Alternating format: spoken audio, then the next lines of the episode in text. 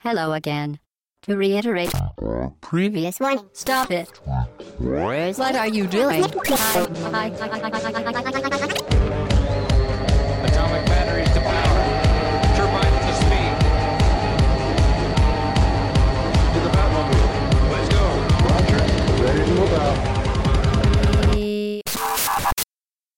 Podcast numéro 3 au bas gauche droite.fr. Je suis heureux de vous accueillir pour ce premier podcast à thème. Attention, habituellement donc nous traitons d'actualité, mais aujourd'hui on s'attaque, euh, on va faire un petit jeu de mots, un, un podcast niveau euh, niveau difficulté max, puisque nous allons traiter de la difficulté dans les jeux vidéo. Et, euh, et pour parler de, de ça, donc euh, toujours avec moi Hobbs, Bonjour tout le monde. Fudge qui est à Bruxelles. Toujours, bien sûr. Ouais, bien dit pour une fois. Tu noteras Non, que je n'ai pas dit Bruxelles, alors pour les auditeurs on dit Bruxelles et non Bruxelles. C'est très bien, c'est très bien. Bonjour et, tout le monde. euh, et nous fêtons aussi le grand retour de Pipo.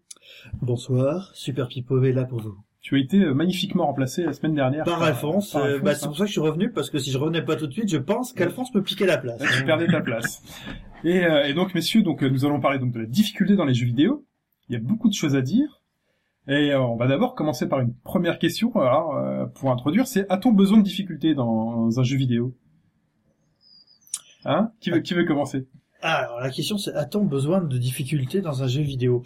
Euh, Bah, je veux dire, c'est peut-être comme pour toute œuvre culturelle. Oui, les jeux vidéo sont une œuvre culturelle, ce n'est pas, ce ne sont pas des choses décérébrantes. Euh, bah, il y a le, si l'œuvre se donne directement à nous, euh, est-ce qu'on en retire euh, du plaisir? Ce n'est pas sûr. C'est très philosophique hein, ce que tu me dis là. C'est en effet très philosophique, mais euh, par exemple, vous pouvez très bien abandonner la lecture d'un livre parce que le style est particulièrement pénible, parce que l'histoire est pas prenante. Bah, de la même manière, euh, dans un jeu vidéo, euh, vous pouvez avoir une histoire pas intéressante ou très intéressante, mais une histoire très intéressante, mais avec un gameplay qui fait que vous allez avoir beaucoup il de mal pas à euh, on- tu, il faut pas rebuter le, le, jeu- le- le joueur, c'est ce que tu nous dis? Il Il faudrait faut pas le rebuter, mais l'attirer. Euh... et lui donner les armes pour aller le plus loin possible et de préférence jusqu'à la fin. D'accord. Je me permettrai de faire une petite citation Ah, de, avec ton livre. Ah oui, de Shigeru Miyamoto, qui, euh, à propos de euh, la difficulté euh, dans les jeux vidéo, euh, disait la, la chose suivante. Euh, donc, en 2009, au moment de la sortie de New Super Mario Bros. Wii, il a dit quand vous achetez un roman ou un film, vous pouvez en profiter entièrement sans aucune limite, alors qu'un jeu, si vous ne le terminez pas, vous êtes frustré et vous n'en profitez pas pleinement. Et il a même rajouté, ça fait 30 ans que j'ai la hantise qu'on nous colle un procès pour ça. Donc en, en gros, ce qu'on ce qu'on oppose, c'est la c'est la notion de divertissement et la notion de, de challenge. Tout à fait. mais tout en sachant qu'elle peut être euh, compatible euh, enfin, l'une avec l'autre. euh, Et que finalement, le, le grand rêve du game design et du gameplay, c'est que les deux aillent de pair. Quoi. Très bien. Euh, bah, je pense qu'on a en partie répondu à cette question. euh, donc il n'y a pas de réponse. Il y a finalement. pas de Il n'y a pas de réponse à cette question. Et, et on va peut-être pouvoir commencer aussi par un peu d'histoire et en fait d'où nous vient cette difficulté. Alors, la difficulté dans les jeux vidéo, donc c'est Pipo Vieux Con qui va vous Pourquoi en Pourquoi parler. C'est ça. C'est pourquoi on a des jeux difficiles. Euh, oui, pourquoi les jeux euh, sont nés avec l'idée qu'ils devaient être difficiles. Euh, alors, il faut juste rappeler très rapidement que, à l'origine, les jeux vidéo ont été créés par ce qui s'appelait à l'époque des hackers, qui n'a pas le même sens que les hackers aujourd'hui. En fait, un hacker était souvent un étudiant scientifique qui euh, était euh, quelque part suprêmement intelligent et pouvait utiliser les ordinateurs de l'époque. Et donc l'idée, c'était de pouvoir dépasser ce que pouvaient faire les ordinateurs de l'époque pour en trouver une utilisation ludique. Néanmoins, cette utilisation ludique ne devait pas se euh, limiter euh, à des jeux simples, mais à pouvoir utiliser au max les capacités qui leur étaient offertes. C'est-à-dire que le challenge qu'ils se donnaient eux, c'était de tirer, euh, de tirer euh, les possibilités max des machines de l'époque, Ouais, et en plus de les exploiter de manière euh, donc à leur faire faire ce qu'on veut et donc des jeux. des jeux. Et donc là, par exemple, le premier exemple sur lequel euh, je, je, je vais rebondir, c'est Space War, qui est le premier jeu euh, le, le premier jeu quasiment créé, donc il y a eu Tennis for Two avant ou XOXO, mais ça compte pas, où euh, en fait l'idée au départ c'était d'utiliser un ordinateur pour dessiner une carte du ciel. Ouais. Et euh, les hackers ayant fait ça de manière un peu simple se sont dit on va quand même rajouter quelque chose d'intéressant et donc ils ont créé un jeu de tir de vaisseaux de deux vaisseaux spatiaux qui devaient se tirer dessus et ces vaisseaux spatiaux pour pouvoir se déplacer et se tirer dessus devaient utiliser euh, la gravité de l'étoile qui était au centre de l'écran. C'est ça D'accord. en fait, parce que euh, les jeux vidéo, enfin à l'origine, euh, c'est pas vraiment des jeux vidéo, c'est des, on a des applicatifs. le- les ordinateurs sont faits pour ça, et, euh, et donc euh, on a voulu leur apporter un aspect ludique euh, au, au quotidien. Et donc euh, avec ces, ces applications-là et cette application-là en particulier, euh, ça a donné en fait naissance au, au jeu. On a vu qu'on pouvait s'amuser avec des logiciels qu'on avait au- à l'époque, Mhm. et, euh, et donc on, verra au fur et à mesure que ça va prendre. Au départ, c'était de la déconnade, quoi. voilà. Les petits oui, scientifiques avec leur, leur machine, ils fait tiens les gars, j'ai eu l'idée. euh, À, à l'époque, c'était alors maintenant tout le monde est les geeks, les nerds, machin, mais à l'époque, c'était des uber geeks, des uber Ah, voilà, nerds. Enfin, oui, c'était euh, c'était des mecs qui étaient over the top. Et vous vous rendez compte que le premier jeu, la règle, c'était d'utiliser la gravitation d'une étoile. Vous vous rendez compte l'élément de gameplay de malade Bah, en même temps, le public visé, c'était c'était. C'était des scientifiques. Eux, Voilà, ouais. Les mecs faisaient des jeux pour eux-mêmes. Il n'y avait pas de marché. Le jeu vidéo n'existe pas. Pas de marché du jeu vidéo. Pas de pas de grand public C'était leur premier public. Ils étaient leur premier public, donc euh, ils voulaient pas se faire chier. Sûr. Euh, voilà. Donc si les mecs étaient physiciens, euh, bah Donc, qu'est-ce qu'il y a de plus cool euh, en physique que la gravité que, bah, c'est surtout qu'à l'époque, c'était le- c'était les choses les plus importantes. Quoi, c'était un peu des, c'était un peu des aventuriers, c'était un peu des, des sisiasiqués dans un pays qui n'existait pas encore, et leur or, c'était la gravité. Quoi. D'accord. Et donc on va avancer un peu donc euh, sur le frise chronologique, si tu Et, me euh, permets. Et juste après, donc, euh, donc il fallait faire de l'argent avec ces choses-là. Et donc la première idée donc de Nolan Bushnell, Nolan Bushnell qui est un des fondateurs d'Atari, euh, a été d'adapter ces bornes, ce, ce, ce système en arcade. Mhm. Évidemment, ça n'a pas marché parce que c'était beaucoup plus compliqué. le fameux Space War. a Le fameux Space War, oui. Avec, euh, enfin, cette cabine 13 années 70, avec euh, ces espèces de formes euh, kitschissimes, jaunes. Enfin, euh, regardez ça, c'est vachement rigolo à voir. Ouais. Euh, donc, euh, il s'agissait de faire des bornes d'arcade pour pouvoir monétiser cette nouvelle forme de jeu. Et euh, Space War n'a pas marché et est arrivé très vite Space Invaders. Et euh, finalement, la philosophie de départ du jeu vidéo, c'est la philosophie de l'arcade. Et la philosophie de l'arcade, c'est la philosophie de la frustration. Pourquoi? Parce que l'idée, c'est quand même de vous faire perdre votre pièce. Alors en France, c'était des pièces de 2 balles, de 5 balles, de 10 balles. Maintenant, c'est quoi? C'est que des pièces d'un euro, de 2 euros? Non, c'est 50, 50 centimes. 50 centimes? Oui, tout à fait. Ouais. Ah, d'accord. Et c'est un crédit pour 50 centimes. Alors ça dépend des salles d'arcade. Euh, donc on peut, bah, par exemple, il y a Arcade Street, euh, j'y étais récemment. euh, donc c'est 50 centimes la partie sur les jeux euh, pas récents. Enfin, Street Fighter 4. Neo Arcadia à Toulouse, euh, c'était des 50 centimes euh, également. Voilà. Donc, euh, Sur les nouveautés, sur les nouveautés, généralement, c'est parfois deux crédits, donc c'est un, un, un euro. Ouais. Euh, je crois que c'est encore moins cher au Versus Dojo, euh, qui se trouve à République, ou pour 50 cents ou centimes. Euh, Pour les nous avons, de nous la avons. Pour les- ouais, ouais, nous pour avons les deux puristes. crédits. Alors, euh, si on va sur leur site web, on peut voir qu'on a deux crédits pour 50 centimes. D'accord. Et- Et après, c'était en- légèrement plus cher à la tête dans la nuage. par Et à la tête dans les nuages, je crois que c'est encore très très cher. euh, alors, Ça a augmenté tweet prix en plus d'un. Je ne sais plus qui est l'auteur du tweet qui parlait, vous avez dû faire un tour à la tête dans les nuages, et c'était quasiment euh, donc le jeton, euh, le jeton à 2 euros, et pour Ah ouais. certains jeux, il faut 4 jetons ou 2 jetons quoi. Je crois Ouais. que c'est ce très cher Bertrand, Bertrand Amar, je crois, il me semble. Ou Frédéric Lu, Trunks, de Gamecult. Un des deux, vous savez. J'avais lu ça euh, dernièrement aussi, que c'était que c'était plus cher qu'avant, encore. Donc, comme vous pouvez le voir, le but c'était quand même de faire raquer le petit joueur, et euh, donc on faisait des jeux euh, difficiles ou limités dans le temps, où le but c'était quand même de faire bouffer la pièce le plus rapidement possible. Donc euh, l'idée c'était que euh, avec ta pièce de, de, de 25 cents ou de c'était des pièces de 100 yens, On va dire jetons, on va dire jetons, jetons, voilà.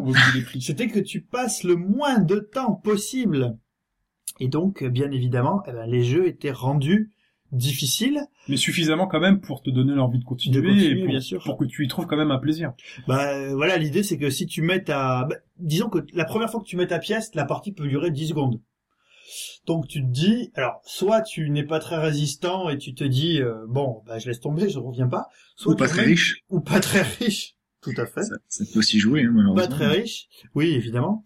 Euh, donc et tu reviens, donc, au lieu de durer 10 secondes, bah tu dures une minute et etc etc. Mais Donc, cela dit, à l'époque, on n'avait pas de machine chez soi, donc Voilà. euh, voilà, quand on voulait jouer, c'était on en jouer arcade. vidéo, on n'avait pas le, pas le. Voilà, donc et surtout qu'à l'époque, euh, même plus tard, euh, enfin euh, technologiquement, l'arcade aura beaucoup d'avance. Donc euh, si on voulait en prendre plein les yeux, si on voulait vraiment voir des jeux qui étaient très poussés, ou alors qui nous donnaient euh, par exemple un Manx TT qui permettait de jouer, enfin qui est sur une moto, Enfin, on avait une d'expérience ça dans les dans les voilà, baquets. euh, Ouais, voilà. dans les baquets, ouais. Bah, c'était, surtout- c'était- c'était surtout qu'en fait, à l'époque, le, le, le jeu était déjà très social, puisqu'on y jouait quand on sortait dehors avec ses potes.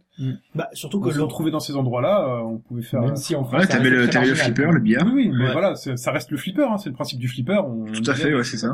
Avec ses potes, on se met autour de la machine. Voilà, on prend Enfin, un café et on prend... euh, À, à l'origine, euh, donc euh, Nolan Bushnell euh, sur son Pong, euh, Pong à la base, tu peux pas jouer tout seul.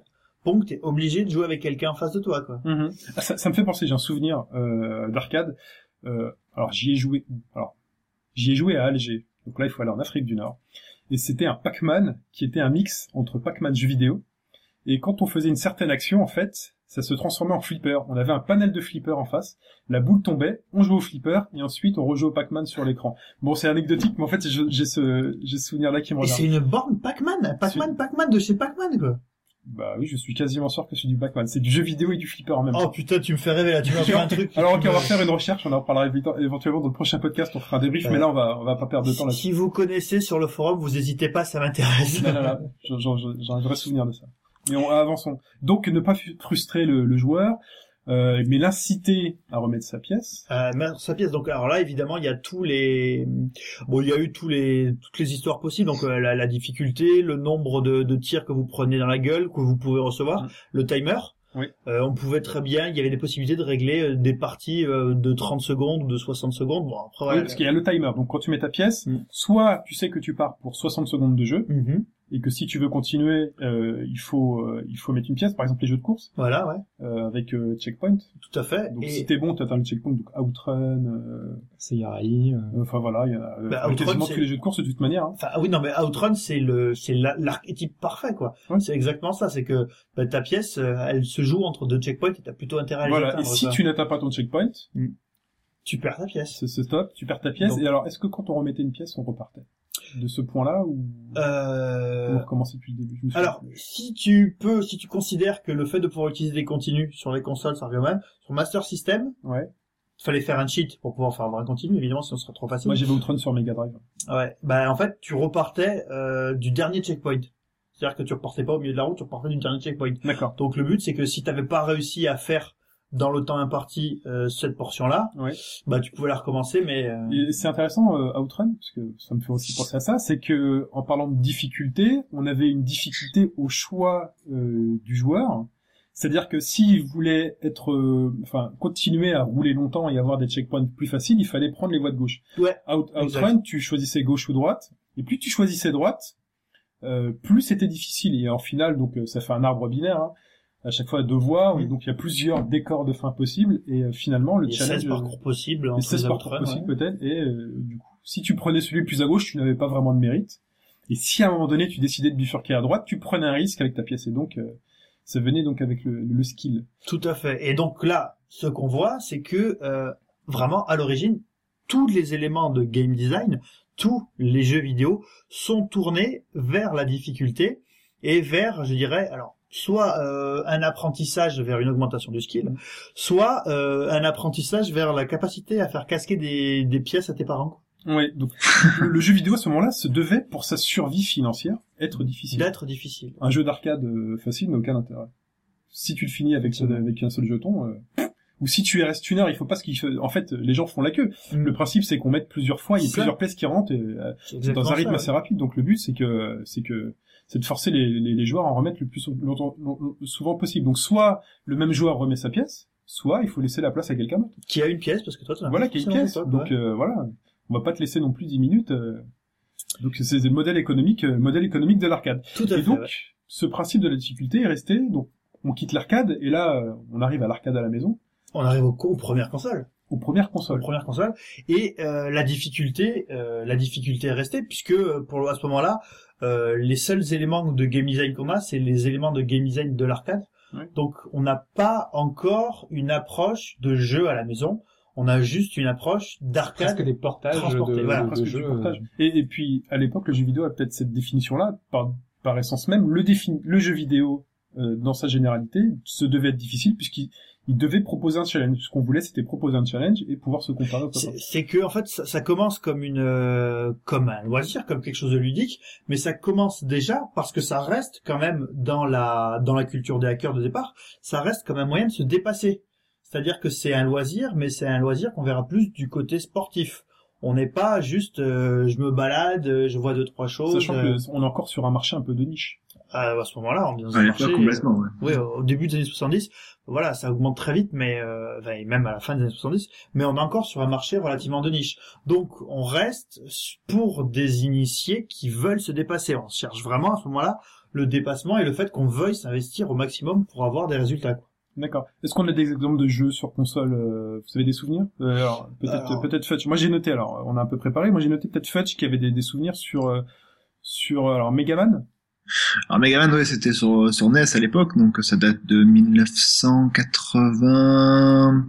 1986 par là peut-être. ouais, je pense, ouais, le premier c'est ça. 86, ouais. 86 il me semble donc Megaman c'était vraiment le, le, le premier était vraiment ça se joue au pixel près en fait avec, avec le pad euh, Nintendo à l'époque et, le- et le deux boutons c'était vraiment euh, c'était de l'acharnement je me suis arraché les cheveux dessus bon j'en ai encore un peu aujourd'hui donc ça, ça tant mieux mais c'était vraiment au pixel près où tu avais des, des blocs qui apparaissaient qui disparaissaient avec un timing précis dans un ordre précis et tu devais sauter au moment où le, le, le- le cube apparaissait et que le tien disparaisse à ce moment-là donc il fallait prendre appui c'était vraiment au timing près. Là, c'était même pas question de, de, de mettre une pièce ou tout ça parce que c'était chez toi, tu avais payé ton jeu.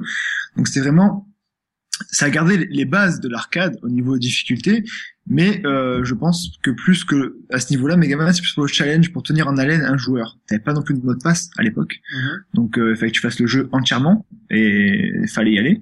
Donc euh, moi je pense que euh, c'est pour moi pour revenir un peu sur la question du début, le, le challenge est quand même super important, donc la difficulté est quand même très importante pour garder en haleine euh, un joueur. Faut pas que ça soit trop difficile pour pas rebuter le joueur, Et, mais et- et- et c'est peut-être aussi dû du fait au fait euh, une limitation technique à l'époque. On avait peut-être pas assez de mémoire pour euh, pour mettre euh, une infinité de niveaux ou autre. Et euh, en gros, si on prend aujourd'hui un, allez, aujourd'hui on prend un Megaman. Imaginons qu'on en qu'on meurt pas. Com- en combien de temps on peut finir un Megaman? D'une traite. Si tu meurs pas Oui. En une demi-heure, non? C'est quoi? Ouais, facile, ouais. Si tu, si tu meurs pas avec ta, ouais, oui, si t'as pas, si t'as pas de, ouais, clairement, une, de, enfin, bon, allez, une heure, tout casser. Même un Super Mario Land sur Game Boy, euh, enfin, d'une traite, euh, c'est quoi? C'est euh, c'est Ah, tu, tu prends New Super Mario Bros. Wii, euh, tu le fais en, Super Mario Land sur Game Boy, c'est sûr que tu le boucles en moins d'une heure. Si tu ouais, celui-là, oui. si tu connais le jeu par, enfin même sans sans avoir augmenté tes skills, si tu le boucles en moins d'une heure, il y a aucun problème là-dessus. Quoi. Donc en fait, la, difficulté là est un élément important puisqu'elle permet euh, De prolonger le jeu, en fait. Voilà, il faut pas que la personne qui achète son jeu, voilà, en plus à l'époque, À l'époque, c'était cher, en plus. c'était cher. ouais, voilà. Si C'est toujours cher. Si on toujours cher. tu finis dans, dans, dans 30 minutes ton Mario ou ton Megaman, euh, Bah tu t'investis pas forcément. t'investis pas dedans. Mais Ouais, si, et puis, si tu sais que tu vas passer une semaine à, à réessayer constamment euh, c'est et ça. à découvrir des nouveaux des, des nouveaux niveaux, euh, Moi, je sais qu'à l'époque, euh, je jouais avec mon frère, etc. Et c'était en gros euh, savoir lequel avait dépassé tel boss, abattre tel boss. Et c'était vraiment, euh, ouais, la, la compétition euh, amicale. Ça rejoignait le, le- les soirées entre potes en arcade, etc. C'était vraiment ça. Et en gros, savoir aller le lendemain à la cour de récréation, savoir alors t'as réussi à battre ce boss-là, à finir le jeu, etc. Machin, et à savoir qui finira en premier le jeu. C'était vraiment, oui, c'était le, le challenge de, était basé sur la difficulté. Ouais. ouais. Et dans le bah dans les jeux comme ça pour s'arracher les cheveux, il y a quand même les le premier contrat sur Nintendo euh, qui était euh, bah, enfin alors là pour le coup c'est aussi particulièrement vicieux parce que euh, il y avait des boulettes qui pouvaient sortir de n'importe où dans l'écran euh, donc euh, c'était et en plus ouais il y avait les je sais pas si vous vous souvenez des, des niveaux en, en vue de derrière comme les, les TPS de nos jours t'avais la Space, Space Harrier. non non non, non Non dans le contrat, contrat, contrat. Euh, vue euh, vue latérale Ouais. et après t'avais les niveaux vus derrière quoi et les niveaux vus derrière vu les limitations de l'époque et puis la, je sais pas si la perspective était fausse mais alors des fois t'avais vraiment vraiment beaucoup de mal à évaluer la trajectoire des balles donc Je pense que la, la c'est vraiment la, ouais, c'est limitation des, des- des capacités de l'époque qui faisait que c'était horrible, quoi. Je pense, ça joue aussi là-dessus, mais Donc, donc, en gros, là, ce qu'on dit, donc c'est qu'une, c'est donc c'est une difficulté donc liée au gameplay et donc c'est une volonté finalement euh, de rendre ces jeux difficiles déjà pour la durée de vie et puis parce que les, les, les joueurs de l'époque aimaient ça. Bien sûr, ouais, bah, c'est-à-dire que ça, ça reste, on, on reste dans la droite ligne de, de, de- des, des points de départ, quoi. Un jeu se doit d'être difficile. Et puis, alors, je, je sais pas s'il faisait le calcul en se disant si le jeu est facile, il est bouclable en une demi-heure. Il portait plutôt dans le sens en se disant euh, le jeu doit être difficile et pour que les gens arrivent à la fin et voient ce que je leur ai concocté, concocté il faut qu'ils se dépassent. Voilà, on, était toujours dans cette optique-là, quoi. Et, et en, en fait, ce qu'on peut dire, c'est que le message qui, enfin, par exemple, un- prenons un jeu d'aventure. C'était le message principal, c'est le héros arrivera-t-il à sauver la princesse? Ouais. Euh, C'était un vrai défi finalement qu'on pose aux joueurs quand euh, quand les quand les créateurs créent un jeu, ils po- posaient un défi aux joueurs, disaient êtes-vous êtes-vous cap euh, d'a- d'a- d'arriver au bout quoi. On, on se contentait Avoir un pas- but. Oui, voilà, on se contentait pas de raconter une histoire. C'est que euh, l'histoire ne s'offrait à toi que si tu étais capable d'aller la, si tu étais capable d'aller l'affronter, quoi. Finalement, le le, enfin, le le vrai héros du jeu, c'était le joueur. C'était le joueur, tout à fait. En tout cas, enfin, c'est au niveau, euh, enfin, euh, là où la difficulté se pose dans ces dans ces jeux-là. Donc, on l'a dit, c'est au niveau du gameplay, c'est au niveau euh, des, des des contrôles. Donc, faut arriver à les maîtriser. Faut arriver à, à comprendre les différentes mécaniques du jeu, arriver à comprendre les différents patterns des boss, arriver à comprendre les différents patterns des ennemis, Mhm. euh, arriver à, à être assez précis pour pouvoir faire des sauts euh, comme il, comme il faut. C'est vraiment euh, tout dans le dans, dans la mécanique de jeu où on a vraiment la difficulté. Euh, Dans l'apprentissage par l'expérience. hein. Par exemple, si. Fudge qui parlait de Megaman tout à l'heure, euh, les sauts à Megaman, euh, enfin, en fait, Megaman sautait tant qu'on avait le doigt appuyé sur le bouton saut, en fait. Ouais, c'est ça, en fait. fallait quand même... Dès que tu relâchais le bouton, il retombait. Oui, voilà. Et donc là, ça permettait soit de viser les ennemis assez précisément, euh, et d'atteindre certaines plateformes. Parfois, il fallait rester appuyé très longtemps. Euh, C'est vrai que le, le, le, le- gameplay, enfin, le, le saut, le saut, euh, ah, comment- euh, c'est quoi le mot que je cherche? Le saut comme ça, c'était vraiment un élément de gameplay complètement, enfin, quelque part, il y avait une certaine forme de sadisme. Oui. Quand Ouais, même. clairement. Ouais, c'était vraiment sauté à la, au, au pixel près, quoi. Vraiment, c'est Mais vraiment... D'ailleurs, alors, c'est- c'est c'est très bien. Et là, on va, on va, on- on va se dire que parfois, ça va un peu trop loin. Il y a des exemples de jeux qui, qui nous proposent un défi. Alors, euh, alors, pour le sadisme pur et dur, on va commencer par un exemple dont j'imagine quelques-uns d'entre vous ont déjà entendu parler, mais euh, sur lequel on va pas passer très longtemps. Oui, Parce qu'en fait, le, le but du, du podcast, on va le rappeler, hein, c'est vraiment Oui. de parler de la difficulté de manière générale. Oui. Mais là, si on, si on devait balayer tous les jeux, euh, là, je pense qu'on n'aurait pas assez On de faire une saga. Internet pour... En 8 heures. On va essayer de, de- de dire un maximum, mais voilà, si on a, vous pourrez mettre sur le forum euh, d'autres euh, d'autres jeux qui vous ont marqué au niveau difficulté ou alors des trucs qu'on euh, qu'on n'aurait pas abordé.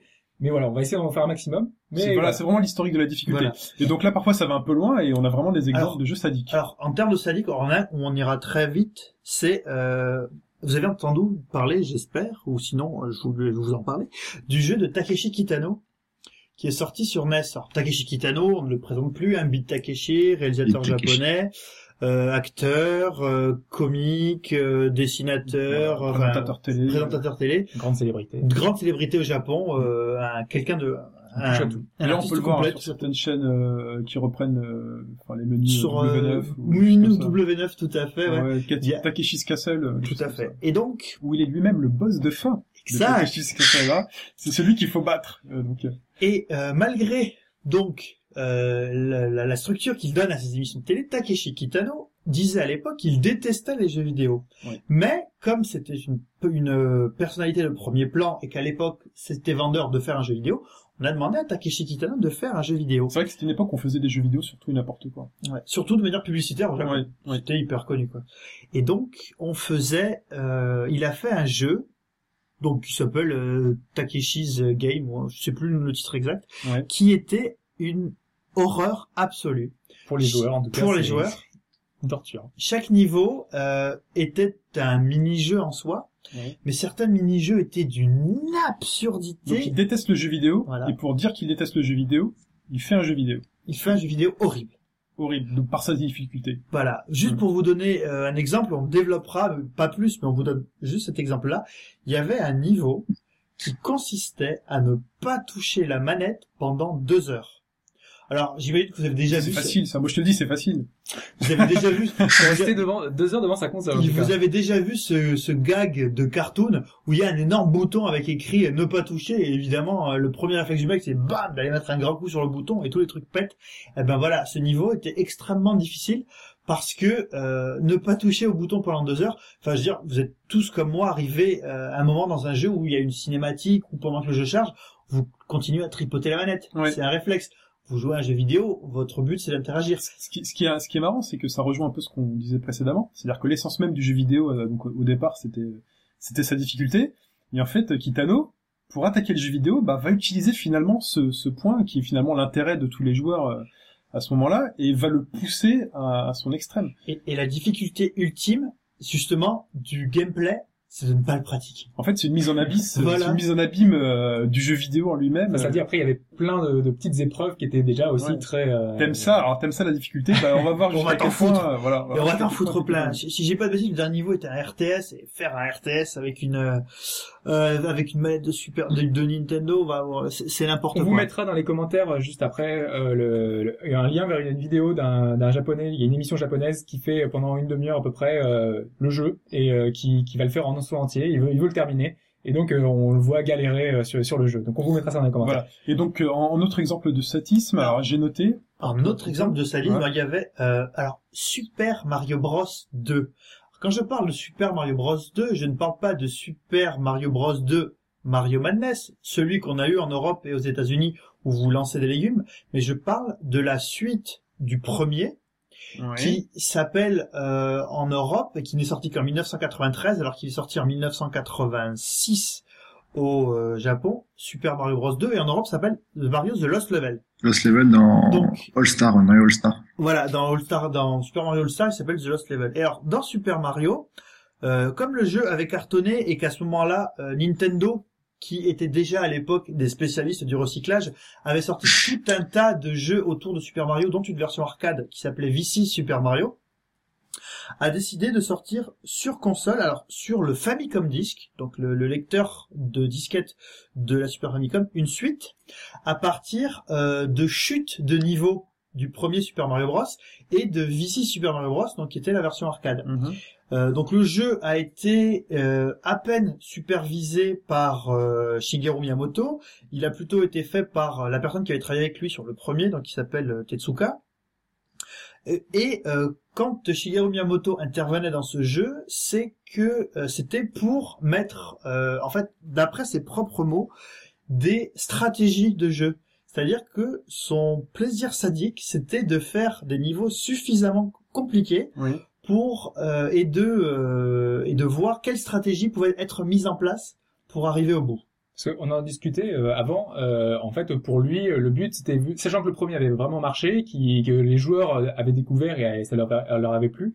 Donc, dans ce deuxième épisode, il voulait aller au-delà, vraiment leur proposer un nouveau challenge, essayer de leur faire faire, enfin voilà, de, de se dépasser. Et donc, ce jeu était vraiment beaucoup plus difficile. Donc lui, en fait, par curiosité de savoir jusqu'où finalement la communauté des joueurs était capable d'aller. Voilà. Il a repoussé une limite en se disant tiens, euh, Et, et d'ailleurs, ce qui est extrêmement intéressant, alors je vous conseille de le faire parce qu'il est vraiment très difficile. Dès le niveau 2.1, il y a un moment où c'est un jeu de plateforme, c'est un Mario où vous ne savez pas quoi faire.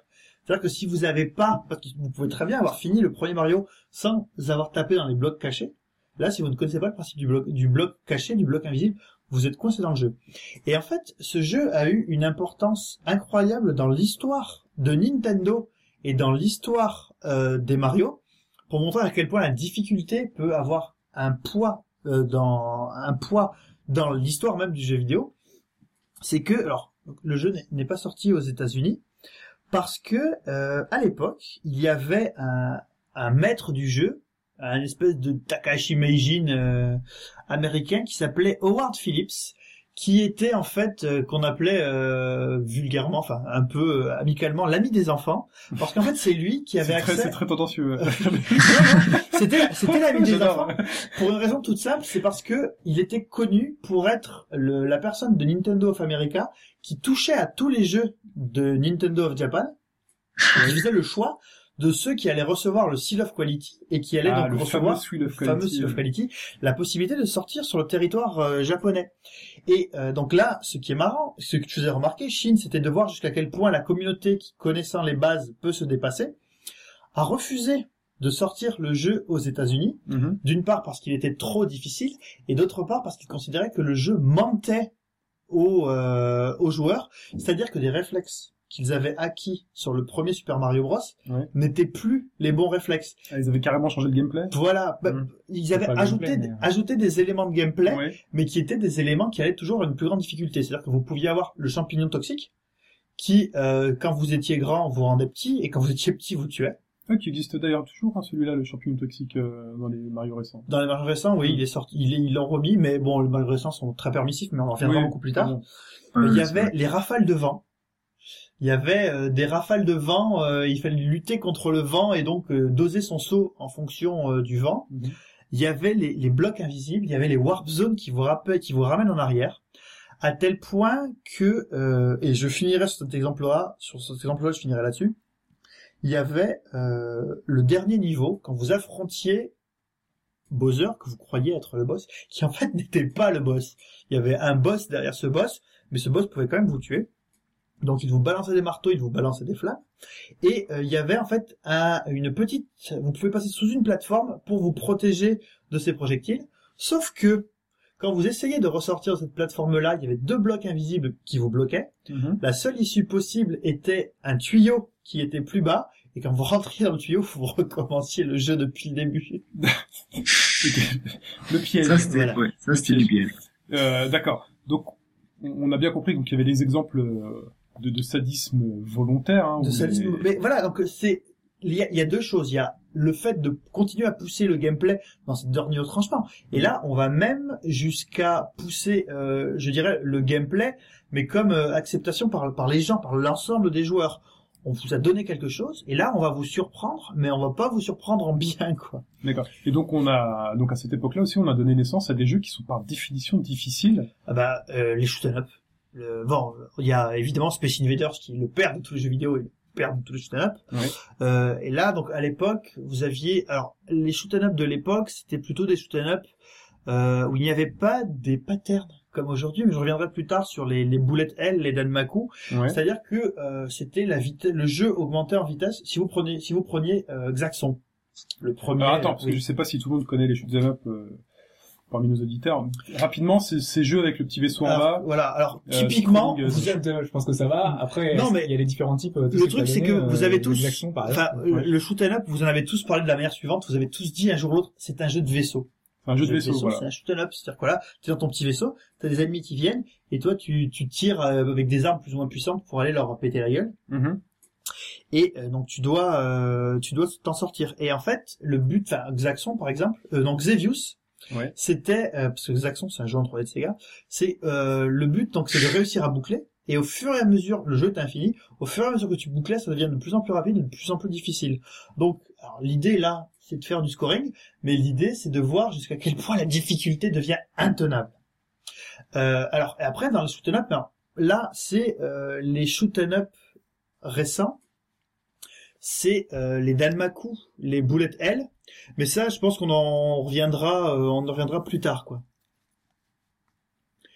Donc euh, sur les sur les shoot up, euh, c'est un genre d'origine. Aussi les run and gun, type Metal Slug. De- ouais, là, là, on est dans l'arcade, on est dans l'arcade. Non, on est toujours dans l'arcade. Et, et, et donc Pipo, en fait, tous ces jeux, on, va, on va revenir un peu en arrière. Donc, ce sont des jeux d'arcade qui fonctionnaient donc avec insertion de pièces et donc des continus. Et même Super Mario Bros 2 est dans une logique arcade au final. Voilà. Euh, mais c'est quand ces jeux arrivent sur sur console, euh, ils proposent tous finalement des continues infinis. Ils, ne proposent plus de mettre des pièces et donc euh, la difficulté ne vient pas du, donc finalement la difficulté du porte-monnaie, mais euh, euh, co- entre guillemets, mais c'est surtout quand les portages sont entre guillemets mal faits. Enfin, sur Neo Geo, on a eu des jeux qui ont été portés et qui proposaient en fait, euh, euh, alors que sur arcade on a des on a des coins, donc on doit en remettre la pièce. Là, une fois qu'on a notre qu'on on attend notre continu, on remet pas une pièce, on dit euh, je veux continuer. T'appuies sur Star, c'est fini. Voilà, tu dis Ouais. sur start. Euh, Mais là, la difficulté vient euh, finalement euh, d'un autre niveau, ça devient la difficulté du score. Et là, on rentre dans un, on, on Bah. garde fi- finalement le, ce, ce principe du scoring arcade, c'est-à-dire que si tu veux euh, faire un énorme score et apparaître dans le leaderboard de ta console, parce qu'à l'époque pas de online, hein, Mhm. donc euh, bon, il fallait avoir la chance d'avoir des potes ou, enfin, tu pouvais te faire, de, de, de te battre euh, toi-même, mais Ou d'avoir des frères pour euh, Voilà, faire des score frères, avec tes frères, quoi, ouais. mais euh, ce qu'on ou d'en parler avec ses potes Ouais. pour de récré. hein. Mais euh, donc on perd son score quand on quand on quand on réutilise un continu, le score repart de zéro. Ouais. Ou alors il y avait une version plus tordue, alors je sais plus c'était dans quel jeu. En fait, ton score s'incrémentait de 1. Donc c'est à dire que tu continuais avec le même score, mais euh, au bout de ton score en fait il y avait un 1 Ouais. qui signifiait que ce plus 1 à ton score voulait dire que tu avais continué. Donc les mecs, les vrais, les couillus, qui finissaient le jeu en une seule run n'avaient pas le 1 à la fin du score, ou le 2 ou le 3, parce que si t'avais 4, tu avais continué 4 fois, etc. etc. Parce que Metal Slug, euh, enfin pour le finir en arcade, il fallait être un boss. Quoi. Il fallait- Ouais. Moi je l'ai fini un Metal Slug, mais euh, voilà, il continue euh, forcément. Pareil. Forcément. Et, et d'ailleurs, ça tuait le jeu à un point que euh, sur Neo Geo, c'en était contre-productif. Le but c'était de faire de la thune. Là, du coup, de la thune, ils n'en faisaient plus parce que quand tu payais un jeu sur Neo Geo à 800 francs à Oui. l'époque et que tu le bouclais en 35 minutes, alors t'étais content, t'avais un, t'avais l'arcade chez toi, mais quand même, t'avais pas forcément envie de le refaire parce que en arcade, C'est ce pas forcément de plaisir. Hein. bah oui, en arcade, ce qui t'intéressait, c'était de voir la fin. Chez toi, la fin, tu la voyais. Au bout de 35 minutes, c'était fini. Parce que là, quand il arrive, en plus, sur Metal Slug, par exemple, quand tu fais ton continu, tu réapparais exactement à l'endroit où tu où t'es mort. Ou t'es mort, ouais. hop, t'as le petit perso qui retombe, tac, et puis tu continues, et puis c'est pas grave si tu meurs, et puis finalement, euh, t'avances, euh, Mm. t'en continues, quoi, t'en bien fini. euh, après, voilà, le score, euh, le Donc- score, si ça nous intéresse pas, le jeu, finalement, ne propose aucun intérêt. Donc ça, c'était particulièrement contre-productif. Pas comme, euh, comme élément de game design, c'était une erreur. Et donc, euh, et donc, en fait, ça rejoint, en fait, un, un autre, un autre système, un autre système, donc là, c'est pas du gameplay, mais un autre système de jeu, enfin, intégré au niveau du jeu, qui est, la- qui est la- l'arrivée de la sauvegarde. Parce que, alors, je vais, voilà, le raccourci est un peu, est un peu rapide, mais moi, ce continu euh, au milieu de la partie de Metal Slug où le personnage réapparaît exactement au même endroit que Ça fait un peu penser voilà à ce qu'on avait sur PC avec euh, notre fameux F5 ce qu'on a F9. toujours d'ailleurs sur PC. Voilà, fameux F5 avec F9. euh, parce que ça a été quand même assez décrié euh, le fait que donc on puisse sauvegarder à n'importe quel moment notre partie et qu'on puisse euh, ensuite euh, le- la charger euh, si, on- si on le souhaite euh, parce que du coup ça gâche un peu tout l'intérêt du jeu sachant que dès qu'on a un petit point ou un point de difficulté dès qu'on a un passage qui que- qu'on sent difficile on sauvegarde juste avant Parce que c'est et c'est une des grandes nouveautés hein, donc apportent les, les, les, les- enfin, les consoles. Et les, enfin, le fait d'avoir des, surtout les ordinateurs les ordinateurs d'avoir un sauvegarder, C'est les la données. sauvegarde. Ouais. C'est-à-dire que euh, un, un, un Mario, un Sonic, euh, un Metal Slug, où finalement quand on quand on meurt, euh, quand on on, a- reprend un checkpoint en fait on, on enfin voilà, dans ces jeux-là, il fallait repartir du début. La difficulté venait du fait que on découvrait, on avait un certain nombre de vies, de, de- un certain nombre de vies. On parlera tout à l'heure des- des- des- des- du principe de la vie, mais euh, finalement, on avançait le plus possible avec le peu de vie qu'on avait. Game over, et on recommençait. Voilà. Alors que sur PC, sachant qu'on avait des jeux peut-être un peu plus euh, euh, qui n'avaient pas une durée de vie finie, on va dire par exemple dans un jeu de stratégie, euh, c'était quand même euh, quelque chose de très pratique de sauvegarder tout l'état de notre partie. Donc par exemple tous les bâtiments qu'on aurait fait, enfin l'avancée complète de notre notre sauvegarde, de notre progression. Euh, on, on faisait un F5, on avait notre truc. Par exemple, on voulait attaquer une base, une base ennemie, et avant d'attaquer la base ennemie, on sauvegardait, on y allait. Si on se faisait tuer, bah, on rechargeait juste avant. Ouais. Et, euh, et donc, euh, on recommençait autant de fois qu'on voulait, autant de fois qu'on pouvait. Et ça a un petit peu euh, nuit justement à la, à la difficulté, sachant que sur PC, eh ben, on a pu passer euh, plein de choses. Par exemple, dans le dans la série, euh, bah, donc à l'époque c'était euh, l'entraîneur, donc l'ancêtre des football managers. Ouais. Euh, avant de, de faire un match, eh ben, on faisait une petite sauvegarde, hop, on perdait le match, on, on revenait en arrière. Euh, il Le y avait- transfert se réussissent aussi, ouais. Il y avait plein de fois ça. oui. voilà, ou les transferts. Il y avait plein de petites choses qui faisaient que ça rendait le jeu très très facile. Alors pendant un moment, c'était du coup c'était passé de mode. On était revenu à des systèmes un peu plus classiques. Mais les FPS euh, aujourd'hui euh, gardent gardent ça quand même. euh, Ah, sur le PC, on est très. euh, Dans, j'ai j'ai un exemple Ouais. très simple sur un jeu de, de stratégie. Le père des RTS modernes, euh, d'une deux. Ouais. Euh, Il y avait une mission qui consiste où tu en fait euh, ta base se faisait bombarder par les les Corinos, donc qui était la troisième faction qui avait été créée exprès pour le jeu. Et euh, je m'y étais pris comme un manche. Donc ce que je faisais, c'est qu'entre chaque tir de missile sur ma base, je faisais euh, sauvegarde et charger après chaque tir. Alors que la difficulté provenait... Et alors, j'ai réussi à passer, mais c'était extrêmement laborieux. La difficulté venait du fait qu'en fait, je m'étais pris comme un manche et si j'avais respecté les règles du jeu et euh, essayé de mieux préparer ma base, j'aurais pas eu à passer par ce moment extrêmement laborieux parce que ça m'a pris, sans exagérer, je pense que ça m'a pris 3-4 heures entre chaque tir pour arriver à la fin de la salle et pouvoir contre-attaquer. D'accord. Et il y a, il y a- il y a bien un moment donné aussi, tu as dû sauvegarder alors que tu allais prendre du missile dans la gueule. Donc quand Oui. tu charges à chaque fois, tu mourais à chaque fois. Ça, C'est faire- ça, c'est le truc horrible de la sauvegarde. C'est la sauvegarde quand il te reste un point de vie dans un RPG ou euh, juste avant que tu prennes ton dernier coup. Voilà, et du coup, ça devient impossible à... Et là, la difficulté, en fait, tu te les crées tout seul parce que t'as pas du tout réfléchi, quoi. Donc ça c'est le jeu avec un slot de sauvegarde. Donc Ouais. ça, on va pouvoir. donc, Est-ce qu'on on va prendre un peu de temps pour balayer finalement les différents types de sauvegarde? Donc euh, donc il y a les jeux sans sauvegarde. Euh, Donc Mhm. Avec, on a les jeux euh, qui nous permettaient donc de revenir au milieu avec euh, en Avec un notant un checkpoint. code. La En notant un code. Alors je sais plus. euh, on a à la préparation quelqu'un nous avait parlé d'un d'un d'un code à noter qui était quasiment impossible à noter, ou qui était un- issu d'un jeu. En fait, il fallait réussir un petit jeu Ouais, c'était euh, dans le, je sais plus quel, quel joueur du grenier, t'avais, euh, en fait, le jeu était tellement dur Ouais. que tu dis, c'est bon, j'ai les codes, je vais entrer un code euh, pour passer les niveaux. Et en fait, le code en lui-même, c'est un jeu où tu as des boules à pousser dans des trous et c'est tellement dur que tu peux rentrer aucun code possible quasiment. C'est abusé tellement c'est difficile. C'était pas Spyro? Euh, je sais pas, il a, c'est l'une des dernières vidéos qu'il a fait, le joueur du grenier, et c'est vrai que c'est vraiment à s'arracher les cheveux, le gars il devient fou, quoi, dessus, c'est, cas, C'est déjà, déjà à l'époque, euh, même sur des, des codes, enfin des codes simples, on avait parfois des, des passwords qui faisaient euh, enfin 48 caractères. Ah c'était ouais. très, Sur très, Metroid. très long, euh. Metroid, le premier Metroid, mon dieu, la gueule des codes. Alors, au Japon, il n'y avait pas de code parce que c'était une disquette. Donc ça sauvegardait directement dessus. déjà à l'époque un, un premier élément de réponse à la frustration du joueur. Oui, Bah, pour pas avoir tout à reprendre depuis le voilà. début, au moins on Alors, lui propose de. pour l'exemple, pour l'exemple de Metroid, alors je sais pas si Metroid est le premier jeu avec un code, mais pour l'exemple de Metroid, c'est un élément de gameplay puisque Metroid était un jeu de plateforme aventure long. Et donc, il était évident que je ne pouvais pas être fait en une seule fois. Tout à fait. comme Castlevania aussi, pareil, t'avais les codes aussi à l'époque. Ouais. Et alors, juste, bah là, justement, on est passé vers, C'est euh, une nouvelle dimension de jeu finalement. eh ben, c'est un game design plus vers la console. Voilà. On a un peu abandonné l'arcade. Donc, il y a un exemple canonique, c'est celui des JRPG, dont Dragon Quest, où euh, pour sauvegarder, tu ne pouvais aller que dans les auberges et les églises des villages.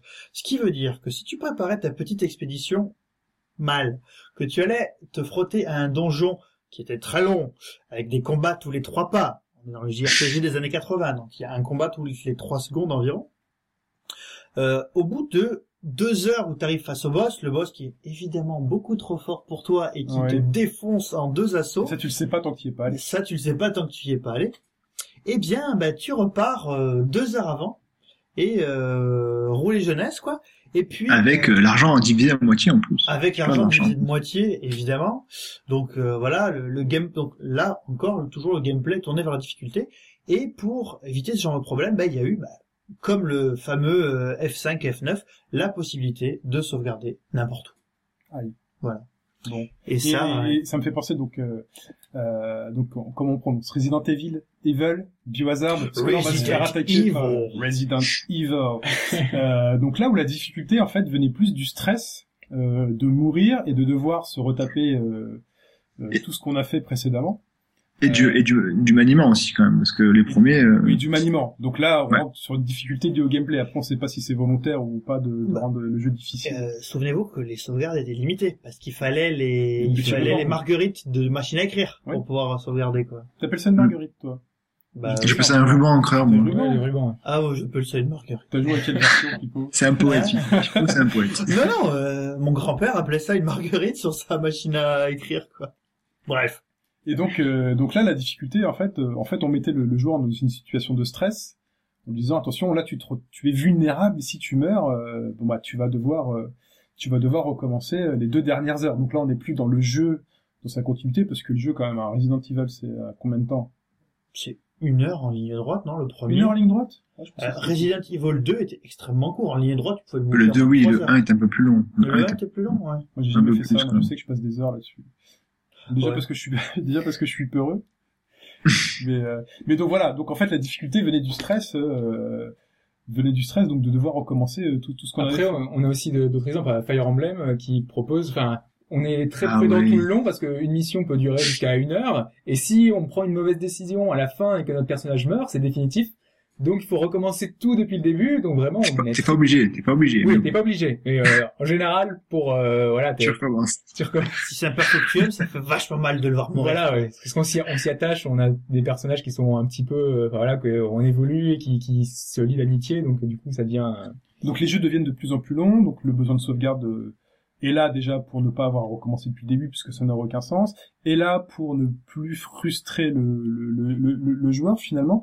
Mais il y a des nouveaux types de jeux qui apparaissent, par exemple sur PC, euh, type point and click, Euh, oui, oui, bah, en fait, propose euh, certaines difficultés. Donc là on n'est plus dans une difficulté euh, de gameplay haute, là on pose un défi aux joueurs, bon, en fait, euh, les point and click, euh, la difficulté en elle-même vient, vient des différentes énigmes. des euh, différentes donc, énigmes. Donc les, tous les jeux, tous les différents aspects de, di- de difficulté qu'on a abordés précédemment étaient plus dus justement des, voilà, à des mécaniques. à des mécaniques de gameplay, de difficulté intrinsèques sur Voilà. sur la manipulation finalement du, du, du, du- du personnage.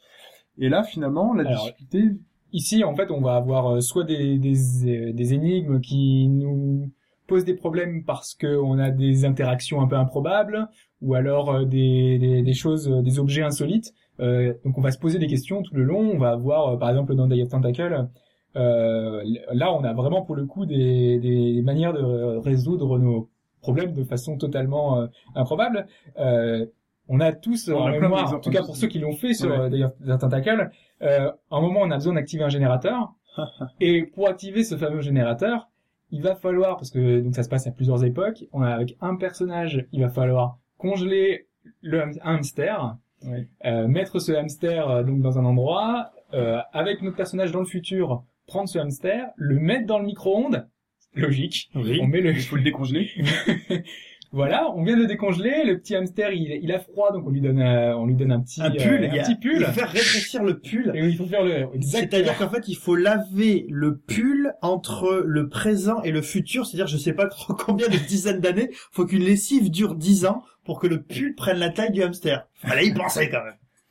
Voilà, et donc euh, on a ce, ce petit hamster qui est enfin euh, enfin prêt à pouvoir à vivre. Donc on le met dans le générateur et là il va y avoir encore toute une suite de, de, de mini péripéties. Mais on va réussir à faire démarrer ce générateur par une voie donc totalement détournée, hein, quelque chose de totalement improbable, quelque chose qu'on n'aurait pas pensé. Et, euh, et voilà, donc la difficulté vient des énigmes un peu tordues, un peu, euh, mais totalement dans le dans l'esprit en fait. Voilà. C'est- vraiment quelque chose de très humoristique. Sachant qu'à euh. l'époque pas de pas d'internet. À l'époque, Ouais. pas d'internet. Donc là, euh, Là, il y a vraiment à chercher. Là, euh, tu te démerdes, hein. t'es tout seul dans ta chambre, c'est démerde-toi, sauf si t'as un pote qui a trouvé. voilà, on euh, pouvait s'entraider on peut éventuellement. s'entraîner, voilà, mais c'est vraiment que des personnes que tu connais physiquement, que tu côtoies dans la vie de tous les jours. Ouais. Donc là, on est vraiment sur les difficultés où finalement, euh, on arrive dans, le- dans, dans ces jeux où finalement, où on dit euh, le fameux je, je suis bloqué. Même si, euh, toutefois, où Je suis bloqué? à, à l'époque, enfin, on pouvait, enfin, moi, je sais que c'est- les pot and click, je les faisais souvent à deux, enfin, avec mon frère. On avait souvent quelqu'un qui venait euh, nous, nous, nous épauler. Euh, par exemple, dans Monkey Island, moi, j'ai euh, l'exemple, euh, on a tous euh, vu ce, ce poulet euh, qui avait une poulie. Eh ben, le premier, la première chose qu'on se dit, bah, à quoi ça veut bien servir, quoi? Oui. C'est vraiment le truc. euh, au final, on va pouvoir utiliser cette poulie sur un sur une corde et pouvoir traverser un îlot. Mais voilà, il y, a- des, des choses tellement tellement folles que du coup, euh, faut forcément en parler avec quelqu'un d'autre, forcément réfléchir beaucoup sur ces sur ces objets et on n'a pas forcément toutes les réponses. Et, euh, et voilà, donc c'est il va falloir chercher euh, vraiment Donc là, le, énormément. le défi, euh, donc comme euh, comme au début de ce podcast, le défi est pour le joueur. Le défi on- du côté du joueur. le là. côté le défi est du côté du joueur. Donc euh, on, on va dire qu'on a terminé sur la partie des, des sauvegardes puisqu'il faut qu'on avance. Hein. On en est déjà, je crois, à environ euh, 50 minutes presque.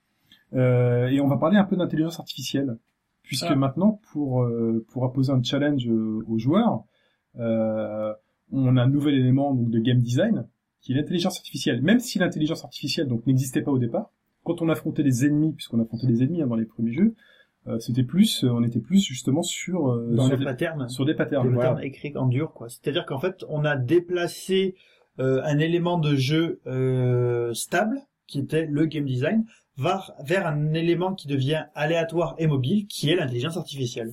Tout à fait. C'est-à-dire qu'à l'époque, pour battre un, boss, par exemple, euh, qu'est-ce qui Typiquement euh, Sonic Un avec Sonic. Robotnik qui fait qui va de gauche à droite euh, et qui il faut pas euh, le toucher sachant qu'il a des pics autour de lui, donc il faut l'éviter et sauter par-dessus. Typiquement, euh, donc il va de gauche à droite, il faut arriver à l'éviter et passer dessous, euh, etc.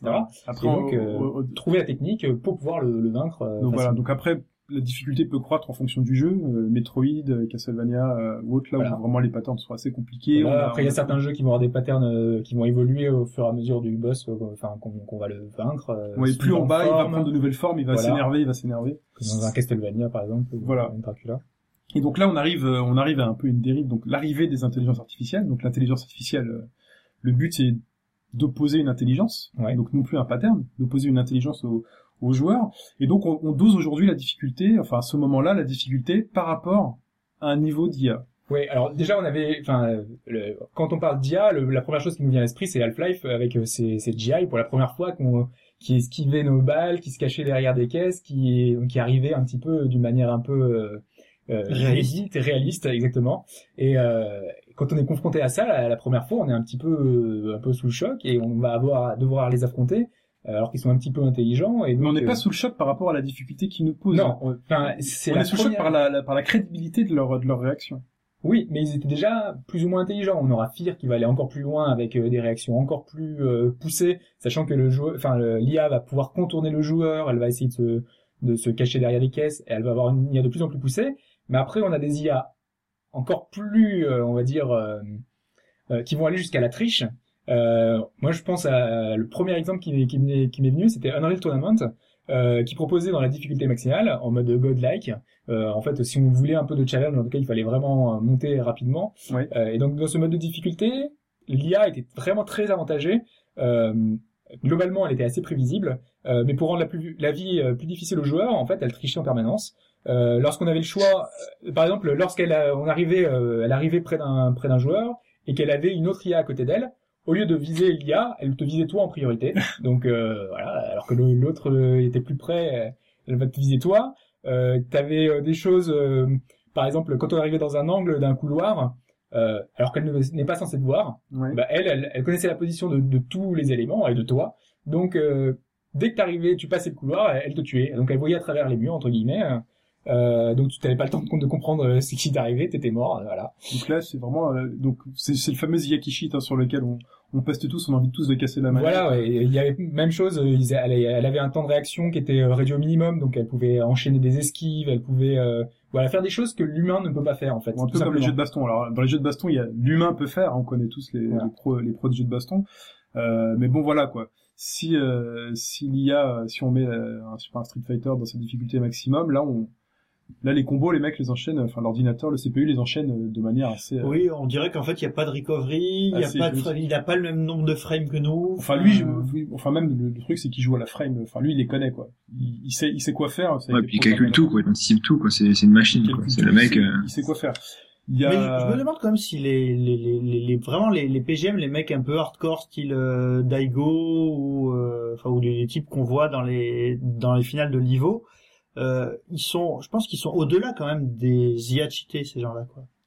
Ils sont au-delà. Oui, si tu joues contre eux, de toute façon, je crois que tu verras pas la différence. Non, mais ça, Eux contre un. Street Fighter en niveau 8, euh, enfin pour eux c'est c'est de la ligne, non? Ouais. Ces mecs-là sont capables de les dégommer facilement, non? Bah, ça dépend. Bah, enfin, à travers l'IA, finalement, euh, la, la machine a les moyens de casser la gueule à n'importe qui. Ouais, parce que c'est c'est aussi. euh, c'est. Parce que en Et cas, moi je sais que dans Soul Calibur, euh, l'IA euh, en maximum, euh, les, les meilleurs joueurs français euh, arrivent à la battre très facilement. Oui, mais c'est peut-être- la font presque pour s'entraîner Parce que c'est une volonté, c'est une volonté euh, des, des développeurs. Peut-être. Après, oui. Euh, Ici, vous voulez développer. Euh, oui, effectivement, il pourrait faire une IA qui anticipe ou alors qui. rien que rien que par rapport à l'input lag, euh, enfin, entre le moment où tu appuies sur la touche et le moment où ça s'exécute, euh, l'ordi Oui, peut oui. faire. euh, Effectivement. peut, peut, En peut fait, il suffirait juste, à mon avis, la difficulté ultime dans un Street Fighter, en plus de mettre par exemple une chanson de Zaz comme musique dans un niveau qui rendrait tout le monde euh, il y aurait juste la, la possibilité de, quand tu joues contre Ken, Ken peut enchaîner des Dragon Punch à l'infini. Sachant que le Dragon Punch passe à travers, il évite tout, bah voilà, ça ce serait la difficulté ultime d'un jeu de baston, quoi. Je sais pas, enfin là je, je suis pas assez technicien euh, des frames de Dragon Punch de Ken pour dire si euh, c'est vraiment imbloquable.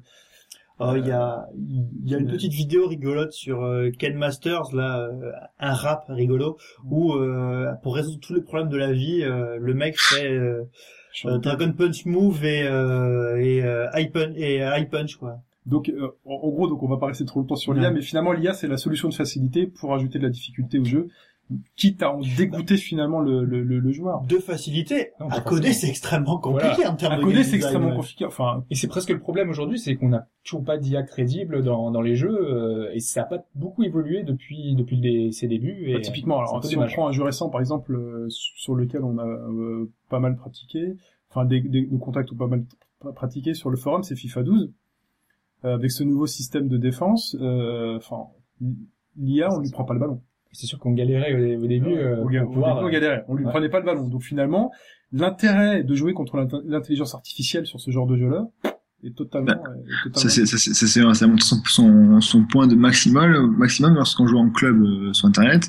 Euh, la plupart des gens ne, ne jouaient plus tous les joueurs, ils jouaient que leurs joueurs à eux, et le reste était contrôlé par l'IA qui était en niveau euh, maximum, et c'était intestable. Quoi. Tu, enfin, c'était euh, le ballon, euh, il est- tu pouvais marquer aucun but quasiment au début parce que c'était tellement précis et, et, et parfait que tu étais vraiment à la, à la ramasse. pour Quoi. finir, pour finir sur ce point d'IA, aussi les, les IA qui vont s'adapter automatiquement dans les jeux de course. En fait, qui vont adapter euh, leur, leur difficulté, donc qui, qui vont te, qui vont te, qui, qui vont te laisser, euh, qui vont te laisser euh, soit les rattraper. Euh, truc. mais ça, on va, on va reparler, on va reparler plus tard puisque ça va vers, vers un point qu'on abordera tout à l'heure sur la, la disparition de la difficulté. Et, euh, et donc, euh, j'aimerais enchaîner donc avec euh, la difficulté donc qui n'est pas voulue. Euh, C'est-à-dire qu'aujourd'hui, en fait, on a des, des, des jeux qui sont difficiles, mais je crois vraiment que c'est un tel niveau de difficulté, je crois qu'ils n'ont pas fait exprès les développeurs. On va dire que les jeux étaient tellement mal faits. Tellement voilà. mal foutus.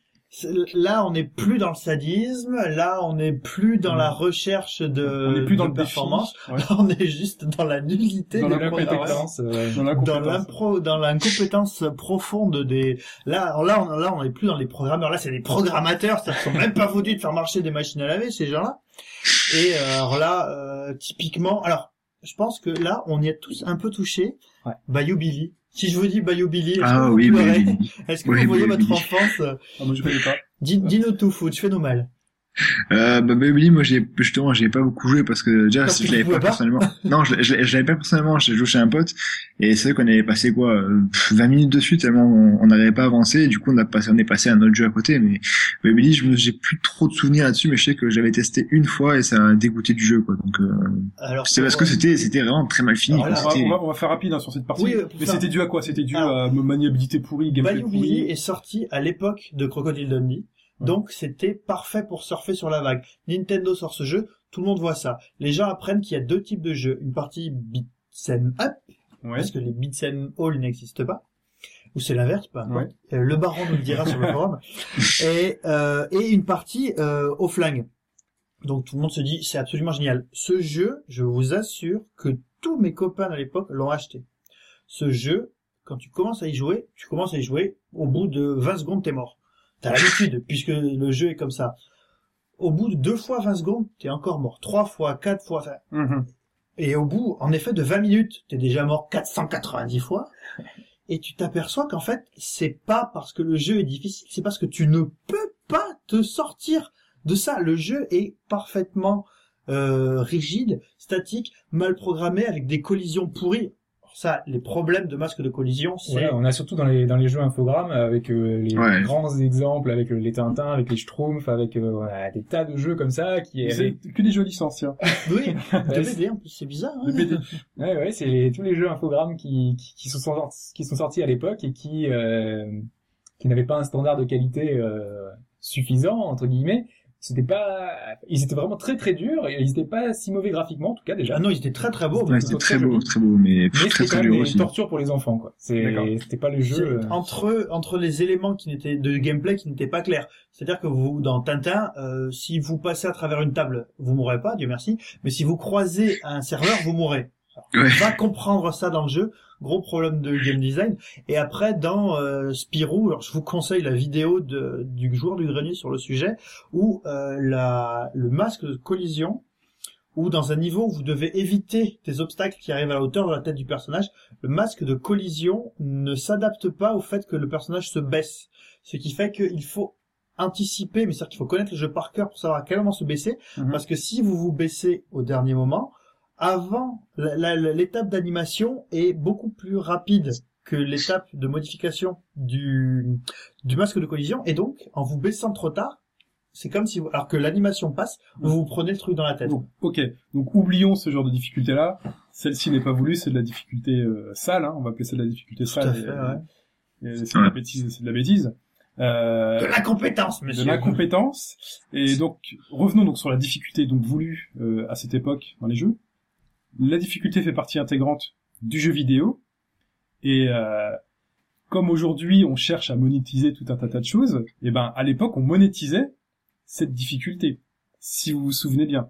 Oui. on avait bah, en fait euh, toutes sortes euh, tous les tous les jeux qui sortaient à l'époque sachant qu'on n'avait pas internet on n'avait pas notre cette source d'information euh, intarissable Euh, donc à l'époque on avait euh, en fait on achetait souvent Des guides donc, euh, papier, des guides des bibles des de hors-séries, des... voilà Donc c'est la deuxième, c'est la deuxième étape de monétisation de la difficulté. La première c'était l'arcade, Mhm. et la et la et la deuxième c'est c'est ça en fait. C'est- voilà C'est Par payé exemple, à côté du jeu pour progresser, quoi. Voilà, moi j'ai ramené là un Player One. À la Oui. fin de- du Player One, on a deux pages euh, donc, publicité. euh, de publicité page. avec un l'énorme, en gros, en numéro, euh, un numéro, donc euh, les, les, les, les numéros pour appeler Nintendo, donc c'est la hotline officielle de Nintendo, pour vous euh, euh, dire des, donner des conseils pour terminer Donkey Kong Country. Alors déjà que le jeu n'était pas bien difficile, donc euh, s'il y a quand même une difficulté, mais euh, c'est pas le jeu le plus difficile qui soit. Euh, faut Et t'avais aussi Console Plus, je crois qu'elle avait fait avec Panda, il me semble, à l'époque, un- une hotline Console Plus aussi. Tu pouvais appeler et c'est Panda qui te répondait directement l'avait et c'était Grégoire Hello, donc Greg, euh, bien connu maintenant, Greg, euh, France 5, euh, France 5, euh, les Kurokawa, euh, tout ça, qui répondait. c'était surtaxé, quoi. Et c'était extra, bah, surtout, quand t'habitais en province, tu devais appeler Paris. À l'époque, c'était le 16-1, et ça coûtait pas- beaucoup plus cher. C'était super cher. pas le même tarif pour, Ouais. tout, pour tout le monde. Et euh, pour en arriver au point, donc on arrivait donc, on monétisait ça, et donc et là on se dit que la, la, la difficulté donc fait partie intégrante du, du gameplay du jeu, à la fois pour satisfaire les joueurs, mais sachant que c'est Nintendo qui propose ce service-là, c'était dans le cahier des charges, c'était un élément de revenu, un peu comme aujourd'hui les DLC. C'était euh, c'était un élément, donc il y avait tout un tout un tout un système, tout un écosystème qui, était- qui s'était battu autour C'était de un ça. élément donc- de revenu et c'était aussi un élément de marketing. C'était de se dire que finalement, il y a une période où tu étais tout seul devant ton jeu. Là, il y avait quelqu'un qui pouvait t'aider si tu avais Ouais. vraiment un gros problème Donc il y avait des guides officiels, donc il y avait aussi dans les magazines. Les magazines faisaient donc euh, sur les premières pages, on voyait. Euh, on avait des plans par exemple qui étaient faits euh, C'était super bien fait, quoi. écran par écran. euh, Très bien fait. Super Metroid, les Solus de Super Metroid 3, par- enfin Super Metroid, pardon, sur euh, Super Nintendo, les Solus avec les plans, machin et tout, c'était magnifique, quoi, les trucs qui à la passaient main par un testeur à l'époque. euh, Et ça c'était Ouais, fantastique. c'était- Moi je sais que je rêvais quand je voyais ça. Je me disais c'est c'est on voyait le jeu, on voyait tous les Et détails. c'est- vrai que voilà, toi tu voyais, toi tu vois écran par écran, et là en fait tu vois le design complet Voilà, d'un niveau, niveau d'un monde, et quelque part ça faisait rêver. Et t'étais prêt en fait à avoir ce genre de d'informations, et pour ça bah t'achetais des magazines, euh, t'appelais des hotlines. Minitel, euh, euh, Minitel, Minitel, hein. tout à Les 3615, il y avait des 3615, hein, donc ça c'est ça chiffrait encore plus. Et d'ailleurs, mais- jeuxvideo.com vient de là. Vient de euh, JV bis qui était à la base avant d'être un site internet était un était euh, un mini enfin une un service minitel si je dis pas de bêtises. Il y avait un Euh. 3615 à l'origine de JV. Alors ça, je vois pas En tout cas, la le... première version de fin de jeux vidéo. Tu as téléchargé celle-là. C'était voilà, c'était un, un, un, un fichier à télécharger avec euh, l'ensemble des solus euh, dedans euh, qui contenait et qui était mis à jour euh, souvent, et qui était Ouais. offert dans certains dans certains magazines. Euh, sur le CD, euh, on avait euh, les solus, euh, enfin le, le THJV. euh. D'accord. On a, on, a, on en a parlé avec, avec euh, Hobbs aussi. Euh, GameFAQs, par exemple, à l'époque, il y a énormément de gens qui allaient voir pour les Solus, et de nos jours, GameFAQs diminue par rapport à ça, parce qu'il y a de moins en moins de gens qui vont voir les, les Solus. C'est ça aussi, euh, Ça, GameFAQs, on, c'était on verra après parce que c'est surtout parce que les jeux sont de moins en moins difficiles entre guillemets, Aussi. donc du coup euh, il y a Ouais. plus, il y a moins besoin d'avoir les solus, etc. Et donc, donc avançons hein, dans le podcast. Donc les jeux, tu l'as dit, sont de moins en moins difficiles. Euh, on Ouais. arrive donc à, à l'époque, euh, à l'époque, euh, à l'é- à notre époque. Et donc la difficulté en fait ne fait plus partie euh, des, des éléments indispensables de game design.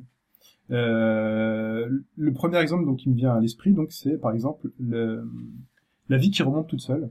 Effectivement, c'est Donc avant euh, voilà la vie disparaissait Dans les FPS. dans les FPS. Donc là on est dans les FPS par exemple. Donc là le c'est apparu avec Halo.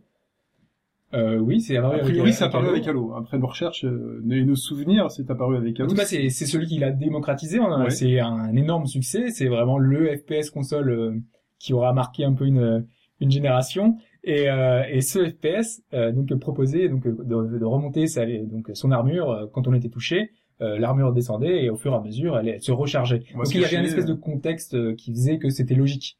Parce que après, euh, au fur et à mesure, euh, quand on a dans des jeux où il suffit de se, de se mettre derrière une caisse pour pouvoir avoir la vie qui Voilà, remonte, c'était expliqué c'est beaucoup moins logique. Alors autant Halo, il y on te avait- l'expliquait dans l'introduction, on te disait voilà, t'as une super Tout armure, Voilà. euh, elle arrive à un certain niveau, là faut que t'ailles te cacher. Ils l'ont bien introduit, en tout cas. Voilà.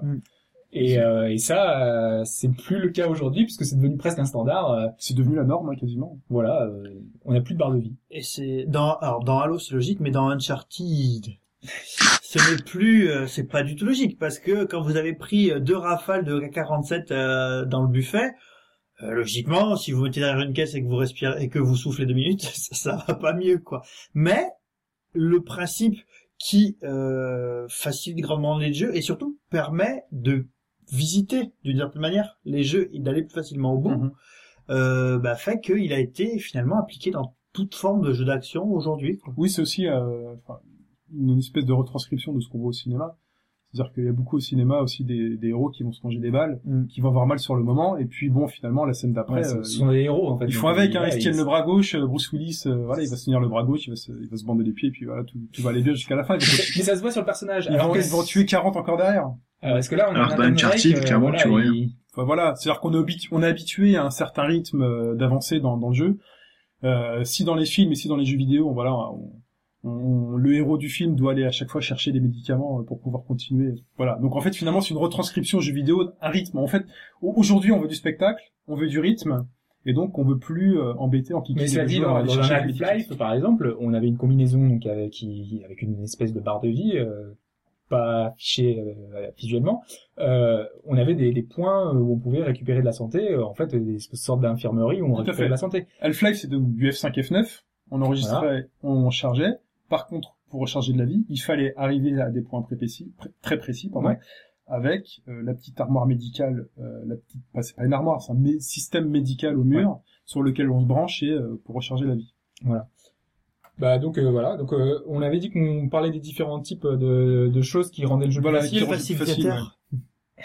Oui, donc euh, du coup, euh, on va pouvoir. euh, oui, t'as fait une petite liste. Voilà, Ouais. euh, juste, euh, on va revenir sur quelques points. Euh, on avait euh, l'intelligence artificielle qu'on, en fait, qu'on volontairement on réduisait euh, son intelligence, on la rendait un peu plus bête. Oui, j'en Euh, parlais tout à l'heure avec les jeux de course. Voilà, euh, exactement. On est dans, dans certains jeux de course, en fait, euh, si on est trop en retard, euh, si on est, on a pris trois tournants, on est trois fois dans les graviers.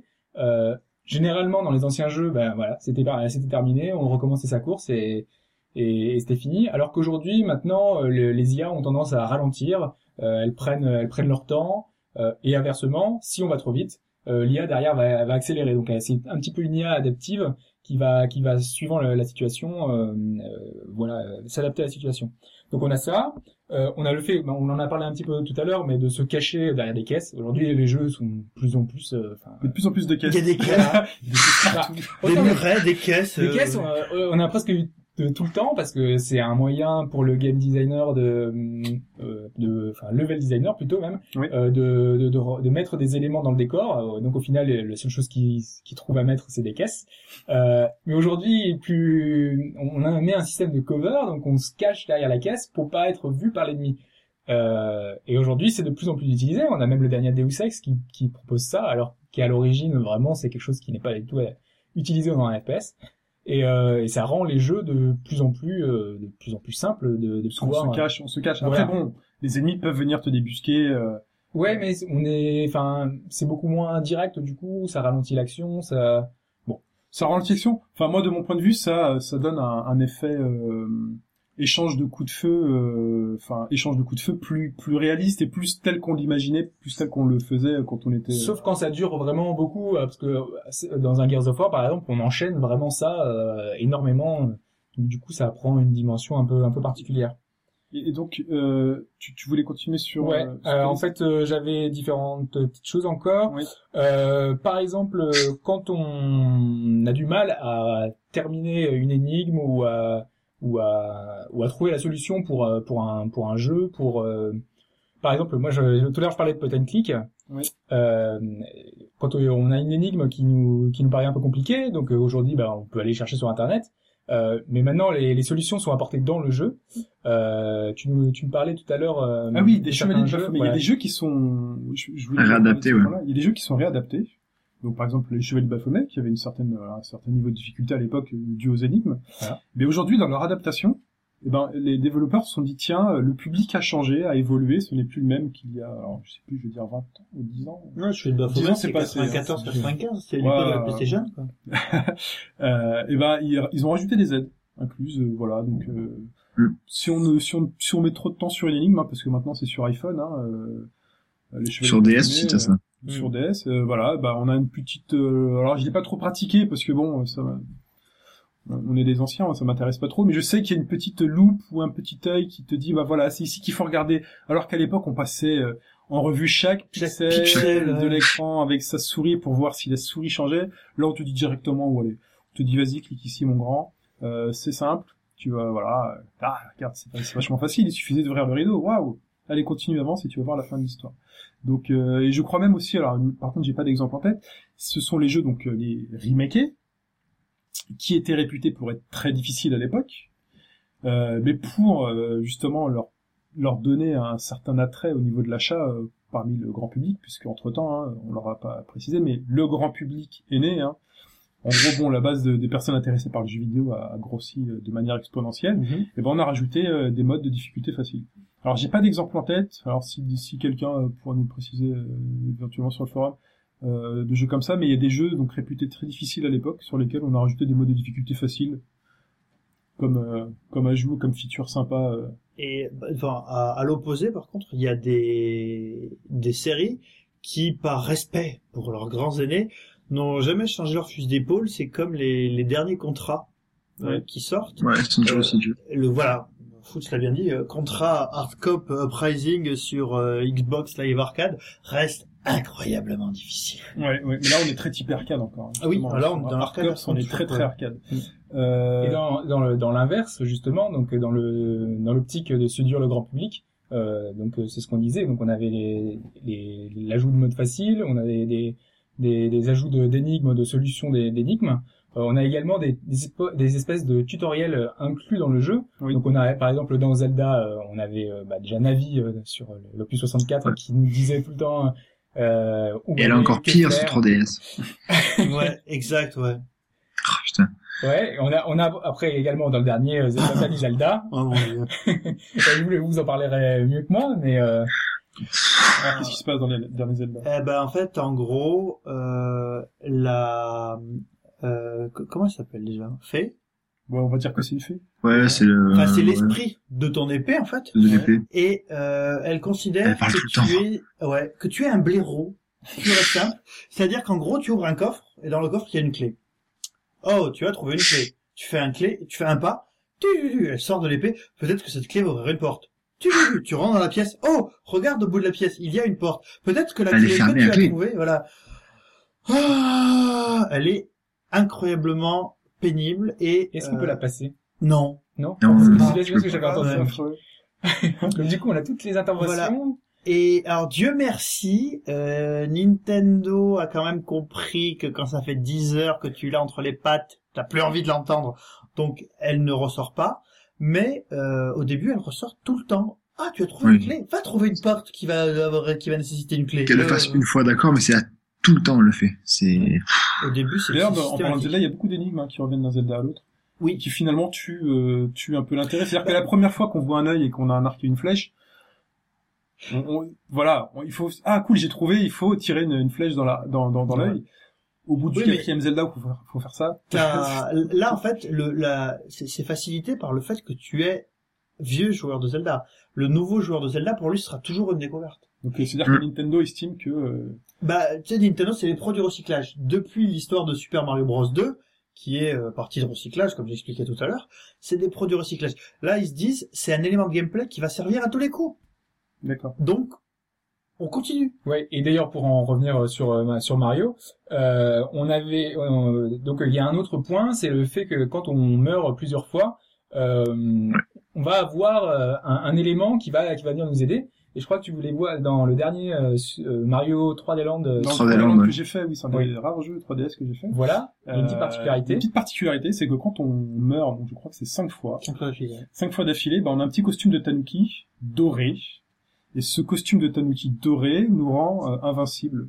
Sauf à la chute dans la lave. Mais là, faut vraiment être une Oh, torche dans le vide. pour chuter avec un costume du Tanuki qui nous fait planer quand même. Hein. Pour rater une plateforme avec ce costume, faut vraiment y aller. Euh, et donc voilà. Nintendo nous invite à, euh, à terminer le, le niveau. Voilà. Dans le, dans le Super Play aussi, il y a un mode qui est un peu différent, c'est dans Donkey Kong Country Returns, sur lequel on reviendra, parce que c'est un jeu important sur la, la philosophie autour de la difficulté dans le jeu Nintendo. Euh, au bout d'un certain nombre de morts d'affilée, en fait, euh, vous pouvez décider que le niveau sera passé par Super Kong, qui est un Donkey Kong argenté, qui va faire une, un perfect run, et vous, Ouais. bah, vous allez regarder en vous disant, waouh! Et alors, là, l'idée, c'est d'essayer de revenir et de le faire, mais malheureusement, c'est vachement difficile. Mais voilà, donc Nintendo a intégré profondément cette, euh, ce, ces tutoriels dans le jeu, quoi. Et donc on va rester sur ce genre de jeu-là, les Mario, les Sonic. On va parler de la notion de vie, où à l'époque on Mm. avait un nombre euh, donc, euh, de vie limitée pour terminer le, le, le jeu, même si on pouvait en gagner euh, Au fur et à mesure. Hein. au fur et à mesure, mais pas tant que ça. Pas tant que ça. Ouais, Ça dépend, ouais. Ça, ça dépend. De toute manière, donc c'était aussi une époque où il n'y avait pas de sauvegarde, donc euh, il fallait aussi du temps pour, pour finir ces jeux-là. Oui, enfin, Euh, sur, sur les premiers Mario, t'as jamais, t'as jamais 80 vies comme dans Super Mario 3D Land, par Non, exemple. tu peux, jamais... il faut passer beaucoup de temps à tuer des, à tuer des tortues, quand même. Voilà, hein. c'est Voilà, pour ça c'est que je pose quand maman nous appelle pour aller euh, pour aller dîner. Ouais. Euh, donc là, en fait, le principe de vie, donc la vie qui remonte automatiquement dans les FPS, et là, le principe de vie dans, par exemple, Super Mario 3D Land auquel j'ai joué, la vie n'a aucun intérêt. Voilà, il y a plusieurs jeux comme ça, en fait, qui nous proposent quasiment des vies illimitées. En fait, on, bah, dans, dans Super Mario 3D Land, on, on peut en cumuler, en fait, dans, au fur et, on refait un niveau qui permet d'en avoir facilement, et donc, on en a des tonnes, et les vies servent quasiment, bah, plus, en Ouais, fait. même, On a- même, même sans forcer, tu en, tu en débloques énormément, sans, sans vraiment... euh, ouais, ouais, de base, euh, déjà, le jeu est pas bien difficile, donc du coup, on, on en récupère. Mais c'est, d'ailleurs, c'est pas le seul jeu. hein. Enfin, on a euh, Kirby, euh, lui, qui permet, qui permet pas de mourir. Pas de mort. Il n'y a pas de mort dans Kirby. C'est un jeu de plateforme sans mort. Voilà. bah, il y a Rayman aussi, et le Rayman Origins, Mm. qui, qui est un Bah, très bon jeu de morant, mais qui ne, en fait, on ne meurt jamais, en fait. Euh, Quand T'as on aussi meurt, sur, on euh, recommence New. Sur le, ça s'appelle, sur le New Super Mario Bros. Wii aussi, Oui. où tu peux jouer, tu te mets dans une bulle à chaque fois. Donc euh, c'est pareil, dès que tu tombes dans un vide, tu te mets en bulle. Alors ce qu'il y a comme souci, c'est quand tu joues à 4 et que tu vois que tous les 4 vont tomber dans, une, dans un trou, tout le monde se met en bulle et là t'as game over. Enfin tu Ouais, perds parce la, que, la en fait, partie. on peut pas finir le niveau si on se met qu'en bulle et on finit Voilà, le niveau. Il faut Voilà. forcément qu'il y ait un joueur qui continue de jouer. Donc c'est une aide euh, en multijoueur pour euh, les, Donc, donc, ce qu'on peut dire finalement, donc dans ces jeux-là, la vie est encore présente, mais simplement par héritage. La, vie était là dans les premiers Mario, donc on avait un petit, euh, une petite tête de Mario x3, x4.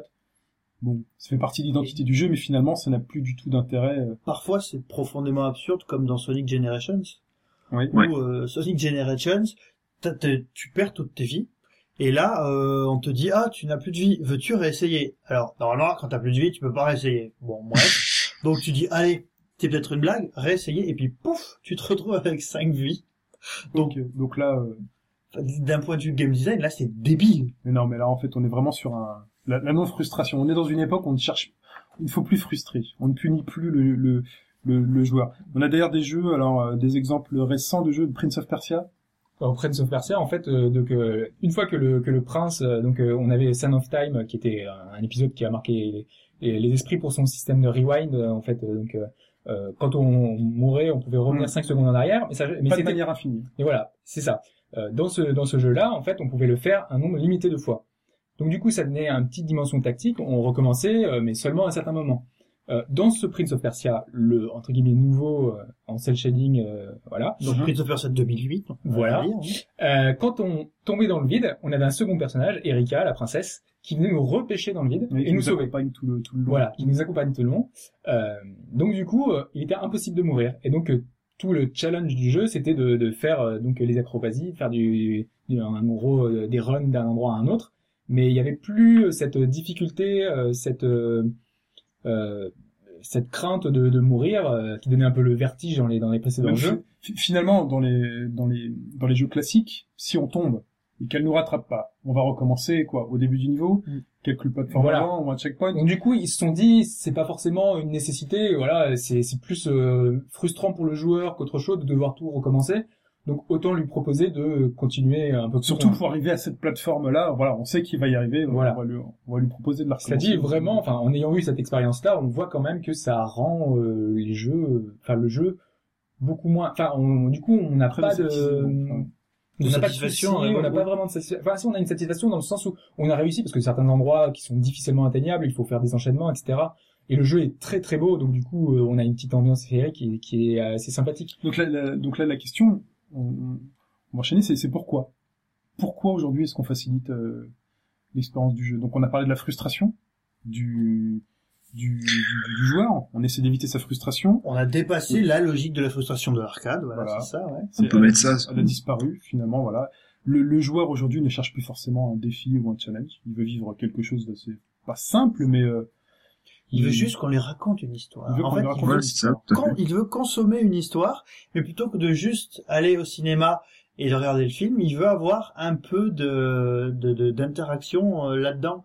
Alors, on peut citer euh, dans le genre cinématographique euh, Rain, hein, par David exemple. Cage, alors, David les, Cage. les- les jeux de David Cage, puisqu'il n'y a pas que... Non, il y a Fahrenheit aussi. Fahrenheit qui a commencé un peu le massacre. Mm. Enfin, le, le principe, excusez-moi. Euh, le début de Fahrenheit était très bien. Euh, Le la première demi, la, la moitié du jeu est ouais, excellente. ouais, c'est très bien. Après, on, on part dans un délire euh, où finalement les, les QTE, donc on va parler des QTE aussi, euh, où, où les QTE en fait euh, n'ont plus aucune incidence sur ce qui se passe à l'écran. Là, on est dans du Dance Revolution.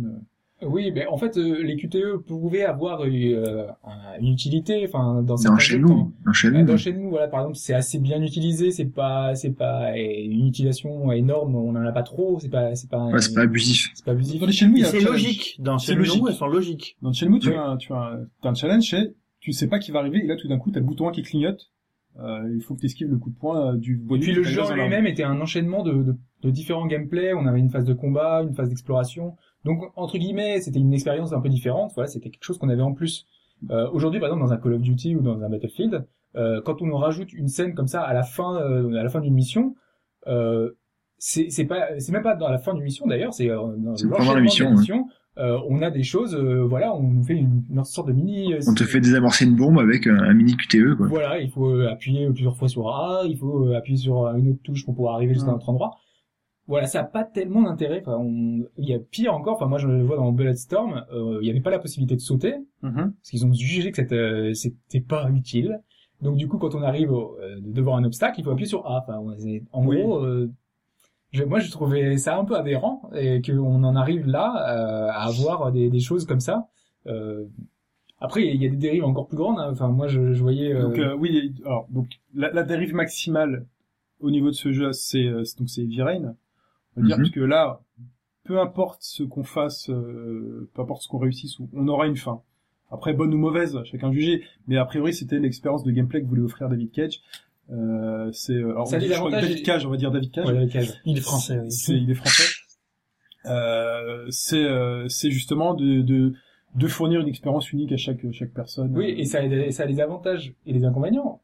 Il y a certains joueurs qui voient surtout les inconvénients et des avantages parce que c'est d'aventure qu'on vit et qu'on chacun vit de la façon dont, on, le, dont on fait le Tout jeu. à fait, et- parce que les choix sont moraux en fonction de ce que tu fais pendant un QTE. Voilà. hein. Voilà, c'est Ou un- même euh, si on n'est pas doué, on va voir que les mauvais choix, mais Euh, c'est voilà. notre histoire, c'est ce qu'on a fait. euh, Est-ce qu'on peut finir Heavy Rain en ne touchant jamais à la manette? Euh. J'imagine que oui. hein. Euh, je pense que oui. Enfin, non, parce qu'il faut bouger quand même. Ah oui, il y a Bouger des pour aller d'un phases- point à l'autre. Ah oui, Mais non, mais au en fait, début, il il y a une phase un peu de il y a- tank. il y a des phases, Des il y a phases où oui. tu sais pas. Et non, mais ce que je veux dire, c'est que quand on te, on te propose des QTE, il y a des phases où en fait tu sais pas que t'es timé. Donc euh, bon là tu t'aperçois que tu fais le truc trop lentement et donc il se passe autre chose. Mais donc outre les phases où tu pilotes un tank, euh, est-ce que à chaque fois qu'il y a une QTE, tu poses ta manette et t'attends Est-ce que tu peux Ouais, arriver au bout de tu peux, ça passe. Ouais, ça se passe, oui, bien sûr. Et donc justement ça, ça permet d'avoir, euh, enfin donc euh, on- il y a une étude comme quoi 90% des joueurs ne terminaient pas leur jeu, ce qui, est, Oui. ce qui est absolument euh, C'est énorme. énorme. Donc ça, c'est ce qui est permis aussi par les nouvelles technologies, euh, enfin les, tout- Oui. les, les nouvelles connexions des consoles. Exactement, oui, même pas seulement des consoles, parce que sur Steam par exemple, euh, Des grâce consoles, euh, voilà. Toute cette partie online finalement, où aujourd'hui on a. Internet. Donc Valve euh, étudie un peu le comportement des joueurs et peut voir qui a terminé le jeu ou pas, où est-ce qu'ils se sont arrêtés, où ont été les difficultés, et, euh, et on s'en rend compte que finalement les, les- les- la plupart des joueurs ne terminent pas leur jeu. Et donc sur un Heavy Rain, euh, donc euh, David Cage lui a dit que 72% des joueurs avaient terminé son jeu. Donc c'est quand même euh, C'est le un total opposé. Heavy Rain est un film Alors, la question, ils ont fait euh, quoi les différent pour chaque 28% qui n'ont pas fini? Et vrai Ils en que- ont eu marre? Bah, ils ont peut-être trouvé ça ennuyeux pour la première partie du, Ouais. jeu. Hein. Il faut aller, il faut, faut passer cette partie-là. Mm. Euh, mais bon, après donc il y a d'autres dérives. Euh, type, Ouais. alors, en, en ce moment il y a un jeu qui, enfin en ce moment, il est plus très récent. Et il s'appelle euh, Azura's Wrath, si je le, si je le prononce bien, qui est un La énorme colère d'Azura. hein. Donc gros espoir au début, on voit une espèce de DBZ déjanté, mais finalement c'est un QTE, euh, voilà, C'est un QTE. En gros, c'est euh, euh. c'est euh, je sais plus si j'avais lu ça dans le test de de Pipo Mantis dans dans Console Mag, donc qui est les, les pages console de, de Canard PC, où en disant que c'était finalement la meilleure adaptation de shonen dans un en jeu. C'est-à-dire ça, hein. que l'idée, c'est ça, c'est que euh, Le, le système de jeu, le système de jeu est, est très simple. C'est qu'en gros, il y a des vagues d'ennemis qui viennent, tu tabasses les vagues d'ennemis, et Mm. quand une jauge, ta jauge de wrath, donc de colère est complète, tu fais je sais plus quelle combinaison pour larguer la, ta super attaque, et une fois que tu as largué la super attaque, c'est du QTE. D'accord. Moi, j'ai fait que la démo parce que j'attends que le jeu passe à aller à moins de 20. J'estime qu'il qui qu'il en vaut pas forcément plus pour pour ce genre de de- d'expérience. Mais juste pour en revenir à, à cette, euh, cette histoire de les gens ne terminent pas les, les jeux, Oui. c'est quand même euh, l'objectif qui est, enfin, euh, le- diminuer la difficulté euh, des, des jeux. C'est entre guillemets l'objectif, c'est de donner aux joueurs la possibilité de les terminer, parce que le, ça coûte très cher de pouvoir développer un jeu et le- les, les, les éditeurs et les développeurs veulent que euh, le joueur arrive jusqu'au bout de, de, de ce jeu. Tu, tu crois, tu crois vraiment de nos jours, c'est, c'est, ils font des jeux dans cette, cette optique-là que le, le, le, le joueur finisse le jeu ou plus tant qu'ils en vendent en fait, s'ils Dans, s'en dans foutent la un peu. même, dans la même optique qu'en fait ils rendent les, les FPS en, en mode couloir, c'est-à-dire qu'il n'y a pas des parties entières du jeu que tu peux pas découvrir. C'est-à-dire que les mecs, ils ont mis X millions de sur la table et fait travailler tant de personnes. Il faut que tout ce qui a été fait soit montré. vu, quoi. soit montré. Et même sans, Ouais, ouais. sans que tout soit montré, euh, je veux dire, le, le but c'est que le joueur reste le plus longtemps possible sur le jeu. Et si quelqu'un est parti au bout d'une heure, enfin, il n'y a pas d'intérêt. Enfin, le jeu, il y reviendra peut-être, il reviendra peut-être pas pour la suite. Euh, il voudra peut-être pas racheter les prochains parce qu'il y a quelque chose qui l'a ennuyé. Donc, on va lui rendre plus facile, peut-être plus, donc euh, avec des couloirs. C'est, c'est- en fait, finalement, c'est pour vendre plus facilement la suite. Et les Un DLC. Et les, Et les DLC. Un joueur aura, aura envie de découvrir, euh, je sais pas, Assassin's Creed 2. C'est peut-être un mauvais exemple parce que tout le monde ne l'a pas forcément fini, mais les, les, les joueurs auront envie de voir l'épisode 2 plus facilement envie d'avoir l'épisode 2 d'un jeu qu'ils ont fini, dont ils ont fini le premier épisode. Voilà, parce qu'on est intéressé par l'histoire, on envie est de savoir intéressé ce par qui va l'histoire plutôt que euh, plutôt que. Donc euh, on, on va on va on va clore ce, ce, ce point-là euh, et passer justement au fait que ces jeux ont, en apparence faciles euh, finalement sont quand même adaptés aux joueurs exigeants et qui nécessitent euh, qui, qui qui demandent de la de la difficulté dans leur jeu, du challenge, donc par différents aspects. C'est-à-dire qu'aujourd'hui, on peut quand même trouver du challenge. On peut se créer du challenge quand on a un hardcore gamer. On- alors, se le créer, euh, je dirais Artificiellement, quoi. Alors, artificiellement, euh, je, je saurais pas te dire, mais si tu prends, alors, Alors attendez, je vais, je vais vous orienter dans le débat, Mhm. parce que comme ça on va gagner un, un peu de temps. Donc euh, déjà on va parler des succès des trophées, Mhm. Oui, voilà, c'est ça. qui sont qui sont pas directement intégrés au jeu, qui sont déclenchés par le jeu et qui sont donc finalement une surcouche au jeu. Euh, C'est pas indispensable, quoi. C'est pas indispensable. Oui, mais Du alors pour un joueur, c'est extrêmement gratifiant de se dire qu'on a fait complètement tout ce que le développeur avait en idée. Moi, je vois dans un Lost Odyssey, on nous dit euh, il faut arriver à trouver tous les coffres de The Lost Odyssey et les avoir tous ouverts. Oui, je suis C'est d'accord. Extrêmement complexe parce que Oui. euh, si on en loupe un, euh, bon, il y a la possibilité de les ra- les racheter, mais euh, euh, voilà, c'est quand même très très très difficile, mais ça rajoute un, du challenge et ça rajoute de la Oui, mais- difficulté. En voulant débloquer tel ou tel trophée, je sais pas si tu profites vraiment, vraiment du jeu aussi à côté, Tu quoi. peux faire un premier run et ensuite le refaire. Enfin, et- Oui, voilà, ça oui, ça d'accord. qu'en fait aujourd'hui il va exister deux catégories de, de joueurs. C'est la personne qui a fini son jeu. Mhm. Ok, elle a fini son jeu, elle a vu la fin, Et- elle est contente, elle peut en le parler avec tout le monde. Et et le baron.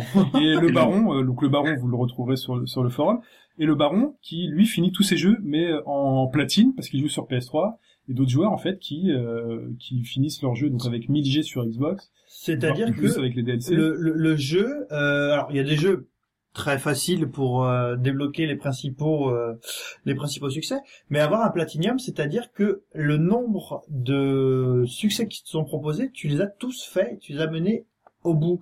Alors après, euh, la difficulté peut venir ou pas du fait que les succès soient adaptés ou non, parce qu'il se peut. Alors Je, je, je donne un exemple très bête. Je sais qu'il y avait un jeu qui était sorti qui permettait de gagner 250 G hyper facilement.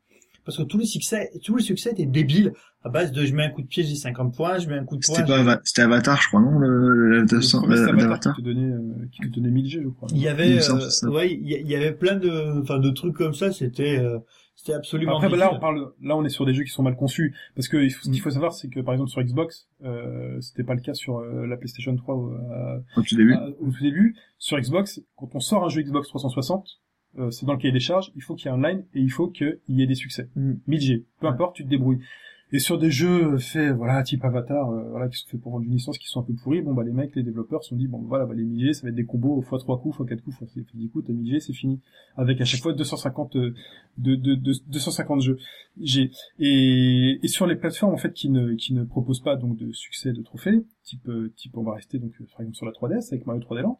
Alors, Mm. Super Mario 3D Land, il y a, c'est un niveau. C'est comme tous les Nintendo, les jeux Nintendo maintenant, il y a de base plusieurs niveaux de lecture. Tout à fait. C'est-à-dire Mm. que euh, c'est pas le fait de devoir le maîtriser qui va vous permettre d'aller loin. Donc, on peut finir, déjà. Tout le monde finit le jeu. Sans- alors, Super Mario 3D Land, honnêtement, je sais pas si Nintendo récupère les données, mais je veux les noms des mecs qui n'ont pas fini Alors, Super Mario tu fais le 3D Land. Ne serait-ce que du fait du, du costume Tanuki doré dont je parlais tout à l'heure. Ouais. Euh, Donc- deuxième, deuxième, deuxième niveau de lecture d'un Super Mario 3D Land. Une fois ou d'un Super Mario tout court, ce sont les... Une fois que bah, c'est les certaines pièces spéciales à débloquer, Voilà. les, les grosses pièces ou les pièces rouges, et euh, dans Super Mario 3D Land, une fois que tu as fini le jeu une première fois, donc tu peux refaire le jeu avec Luigi, Mhm. qui se joue différemment, et tu as euh, d'autres nouveaux niveaux. Sachant que c'est euh, c'est un peu alors donc dans Super Mario 64 il y avait donc je sais plus des étoiles des pièces les alors, pièces rouges et les pièces violettes aussi. voilà donc c'est assez euh, enfin c'est assez récurrent maintenant dans Mhm. l'univers de Mario on se rajoute euh, ce niveau de difficulté euh, si on veut le faire on le fait Je, je crois que ça a commencé en fait avec Super Mario Sunshine, où il y avait donc les niveaux où tu avais ton jetpack, et les niveaux à l'ancienne, qui étaient des purs niveaux de plateforme, qui étaient la plupart du temps optionnels, si je dis pas de Mhm. bêtises. C'était pas obligatoire. hein. Je crois pas obligatoire, ouais. Et euh, bah voilà, donc euh, c'était cela qui poussait le jeu dans ses derniers retranchements. Et par exemple, Super Mario 3D Land, si tu veux le faire à 100%, Ouais. si tu veux les 250 étoiles, c'est vachement difficile. Alors certains diront que c'est artificiel, euh, mais, mais euh, ça touche un public qui euh, veut qui est désireux de ça tout à fait. c'est-à-dire Ça- qu'en en gros les, les développeurs donc c'est pas il y a pas que Mario hein, qui fait ça il y a pas que Nintendo il y en a beaucoup mais finalement les les développeurs sont aussi des joueurs et ils se disent derrière euh, ce grand public un sous-ensemble de ce grand public qui joue aux jeux vidéo on a euh, ce sous-ensemble d'hardcore de, de joueurs irréductibles, irréductibles qui jouent depuis des années à qui, qui veut ce challenge et qui va euh, dans sa propre communauté euh, communiquer entre eux se dire bah moi j'ai réussi à le finir avec euh, avec tel drapeau sur Super Mario 3D Land. Ce J'ai sont tous des- les drapeaux, c'est- tous les drapeaux. Mais après, sans aller dans, dans ce genre de, de gadget entre guillemets, et qui n'en est pas un, mais on a le, on l'a vu la semaine dernière, on a eu le second de- degré de lecture de, De Mario Tennis. Ouais, tennis. Quand on a, des- on a vraiment un challenge, quand on sait maîtriser le jeu. euh, pareil, pour aller plus loin, on a un Soul Calibur par exemple, euh, on a un premier degré de lecture avec euh, quand on donne la manette à quelqu'un, euh, n'importe qui, euh, on donne à deux débutants, ils vont pouvoir s'amuser directement parce qu'ils appuient sur toutes les touches, ils prennent maxi et ils vont croire qu'ils maîtrisent le jeu à fond. euh. En appuyant sur A, A, A, il va faire n'importe quoi. Donc euh, directement, il va croire qu'il maîtrise, alors que s'il joue contre un vrai joueur, il va vraiment galérer. Euh, voilà, donc c'est toute une gestion. de- Enfin, il y a deux lectures sur euh, beaucoup de jeux euh, aujourd'hui et euh, Ouais, et donc il y a, et donc je vais enchaîner. Il y a des jeux finalement qui ne proposent, qui osent proposer qu'un seul niveau de, de, de, de lecture, c'est le niveau du challenge et de la difficulté, voilà, et qui demande une maîtrise plus dans l'optique de ce qui était Ce qui se proposé avant. à l'époque. Et donc là, on va parler, on peut parler par exemple Ninja Gaiden. Là, l'exemple de phare qui, qui, qui viennent, c'est Ninja Gaiden, Ninja Gaiden Black, qui était sorti donc sur Xbox. les, bah, les premiers Ninja Gaiden, premier en fait. déjà avant. Déjà à l'époque. Ouais. déjà déjà, avant, les. Ninja Gaiden sur NES, euh, alors, les Ninja Gaiden sur NES, pour progresser, en fait, il fallait maîtriser le gameplay. Mm. C'était pas juste du die and retry, mais dans les Ninja Gaiden actuels, en fait, c'est vraiment ça, il faut comprendre le gameplay. Et, euh, il y a aussi Bayonetta qui est là-dedans. Bayonetta qui fait aussi partie de la catégorie des jeux à plusieurs À niveaux de plusieurs lecture. niveaux de lecture, parce que Mm. Bayonetta, tout le monde peut le finir. Ouais, plus ou moins. plus ou ouais, moins. plus ou moins. C'est plus ou moins. très difficile. Hein. C'est euh, exigeant. C'est exigeant, mais pour un joueur moyen, euh, moi je m'estime. arriver à maîtriser quand même les esquives, Ouais, voilà, etc. parce que moi, Moi, normal, je m'estime déjà. genre- Oui, mais les esquives en fait dans dans, dans Bayonetta, elles sont elles sont annoncées par l'ennemi. T'as une petite, un petit étincelle Oui, qui voilà. apparaît, voilà. En difficulté normale. Oui, parce que Non, moi, mais le oui, euh, Donc sachant ça, qu'en plus voilà, donc les, les jeux les, les, les jeux proposent différents niveaux de difficulté et maintenant pour débloquer les haut niveau de difficulté, il faut avoir prouvé sa bravo en finissant les jeux dans une difficulté euh, précédente. Mais euh, l'aspect important dans Bayonetta et autres, en fait, c'est euh, ces notes qu'on a à la fin du niveau. Donc il y a les personnes qui vont finir un niveau de Bayonetta, elles sont contentes, et t'as les personnes En qui D. vont finir euh, en... Avec le platine. Avec le platine en A. Vous avez été noté A En triple A. ou en triple A. Je sais plus jusqu'où ça va, Bayonetta. Moi, j'ai pas, Yeah. j'ai pas du tout ce, ni- ce niveau-là. C'est les statuts de platine en fait. C'est les statuts, Ouais, hein, c'est ça. les statuts. Les de platine. ouais. Je sais que j'ai relancé une partie là récemment. Euh, T'as j'ai- j'ai eu de or, argent, bronze. Après, tu vas avoir un niveau encore plus bas que bronze si t'es vraiment naze. Et le plus haut, c'est d'avoir une statue de platine, quoi. Et donc, il y a un jeu qui est réputé encore aujourd'hui pour son niveau de difficulté, euh, auquel Hobbs tu, tu, tu Bah, c'est, presque, enfin, quand on passe de la difficulté des jeux vidéo, voilà, le premier nom qui vient à l'esprit pour des joueurs, c'est, c'est Demon's Souls. C'est, Ouais. presque, c'est le nom euh, Demon's Souls et sa suite Dark Souls. Dark Souls. Voilà, euh, et surtout que, donc, euh, bah, moi, quand je l'ai fait, euh, c'était quand même un, un jeu qui est, qui est réputé, donc, euh, on, on se dit, euh, voilà, moi, on me dit, euh, on te conseille, on, on te prévient, on te dit c'est un jeu difficile. Donc, euh, toi, t'arrives, tu te dis quand même, euh, j'ai joué au Schtroumpf sur Mega Drive, c'est bon, je, je, je, maîtriser, moi, j'ai, quand même du, du bagage, euh, je, je peux y arriver. Donc, t'es un peu conquérant, tu te dis, tu vas y arriver. Euh, mais au final, euh, donc tu crées ton personnage, tu lances euh, la, pour la première fois ta partie, euh, euh, tu te, tu testes un peu les commandes, tu vois un peu les coups forts, euh, coups faibles, euh, les boucliers, les esquives, donc euh, toutes les différentes options. euh. Et donc là, t'affrontes ton, ton premier ennemi. Oui. Euh, ça va, tu prends un coup quand même, parce que tu, il te fonce dessus, il est pas très intelligent, il saute, il, mais t'as pris un coup. Mhm. Donc tu te dis, la prochaine fois, je vais esquiver, facile. Donc euh, t'avances vers le vers le prochain ennemi, tu l'esquives, facile. Mhm. Sauf qu'il y en a un autre derrière toi qui est sauté, il était derrière une caisse. Euh, deuxième coup que tu t'es fait toucher, t'as déjà la moitié de ta barre de vie qui est euh, qui est bousillée. Bon, tu te dis, euh, il m'a eu parce que voilà, il était caché. euh, c'était juste un petit truc, mais euh, à partir de maintenant, je vais faire gaffe, je vais prendre mon temps, je vais arriver jusqu'à la fin du numéro, facile. Euh, sauf que bah, au fur et à mesure, on va voir que on rencontre des ennemis toujours plus puissants. On a plein de petits pièges, on a des, boulets qui tombent du plafond alors qu'on n'était pas prévu, on n'était pas, on n'était pas fait pour ça. On a des caisses qui explosent, on a des, ennemis qui balancent du feu, on a des tas de choses qui font que à chaque rencontre, euh, à chaque découverte, ça signifie pratiquement la mort en fait. Et la mort, c'est pas la mort classique qu'on a, c'est pas un, on revient au checkpoint, on revient au tout début du niveau. D'accord. Donc ça veut dire que tout ce qu'on a fait, si notre progression, on, a- on était allé assez loin, eh ben on revient au début, on doit retuer tous les monstres qu'on a qu'on a vaincus. Et en plus, on revient sous l'état d'âme en fait, donc avec deux fois moins de vie, euh, et en ayant perdu toutes les choses qu'on a récupérées, donc toutes les âmes qu'on a récupérées. Donc ça devient encore plus difficile. Donc Non, euh, là, c'est vraiment du jeu de niche. Euh... et voilà, mais c'est les joueurs qui en veulent, quoi. Là, c'est les joueurs qui en veulent. mais du coup le Là, jeu c'est les tatoués, là. Les joueurs avec de la barbe. Ouais, c'est c'est quelque chose d'e- d'e- d'extrêmement presque gratifiant d'y arriver parce que il y a une grande part d'apprentissage. On apprend les mécaniques, les différents points forts, faibles des ennemis. Euh, on voit les différents niveaux euh, pour retenir euh, l'endroit où sont les pièges, euh, sachant qu'il y aura quasiment rien à expliquer. Euh, donc euh, on les stats, on ne sait pas à quoi ça correspond. Euh, les, il y a, y a- l'histoire est très euh, Là, on est dans très succincte. À l'ancienne, à l'ancienne, finalement. Voilà, ouais. Euh, mais du coup, ce, le fait que on ait ce, euh, ce- cette difficulté, on a un sentiment de danger permanent en fait. Donc du coup, on on n'a pas envie de mourir. On, on se dit, on, on guette euh, tous les recoins, on, on fait attention. C'est un jeu où euh, la mort a vraiment une vraie signification. Donc euh, on a une satisfaction immense qui va découler, découler de la réussite de, de ça. Mais euh, chaque monstre, vraiment n'importe lequel, même un, n'importe quel monstre de base Mhm. peut nous tuer. Donc c'est vraiment ça qui est qui est vraiment éprouvant, qui est vraiment compliqué. Même quand t'as un équipement de folie, si t'es encerclé par trois quatre ennemis, si tu fais pas attention, si tu loupes ton esquive, euh, bah, tu, tu peux perdre en fait. Et en plus, si euh, tu ne suis pas, c'est euh, Spike sur le forum qui me disait que euh, il y avait certaines personnes qui ne suivaient pas forcément les indications des PNJ, donc euh, qui n'écoutaient pas toujours euh, Ou qui les butait ou qui les butait. euh, bah, du coup, on n'avait pas les informations pour pouvoir passer certains endroits. Ouais. Euh, par exemple, euh, dans les catacombes, euh, les ennemis ressuscitent euh, si on les tue pas avec une arme divine. Ça, si on ne le sait pas, et ben on est un Tu- petit peu embêté. euh, ou à New euh, il faut être maudit pour tuer les fantômes. Donc c'est différentes petites choses qu'on apprend seulement en parlant avec les PNJ. Ouais. Et, euh, et donc il faut parler avec avec avec les gens, il faut apprendre du jeu, il faut il faut vraiment décortiquer tous les indices qu'on a et, euh, et sans ça, donc euh, on, on, on peut pas on peut pas progresser. En fait, c'est ça, c'est qu'il y a, pour répondre à ce game design extrêmement exigeant, il faut un gameplay extrêmement exigeant qui demande un énorme apprentissage. Voilà, et c'est un énorme investissement parce que c'est pas un jeu que on se dit euh, on a fini notre journée, euh, je vais passer une petite partie pour me détendre. Non non, là il faut je crois pas, non.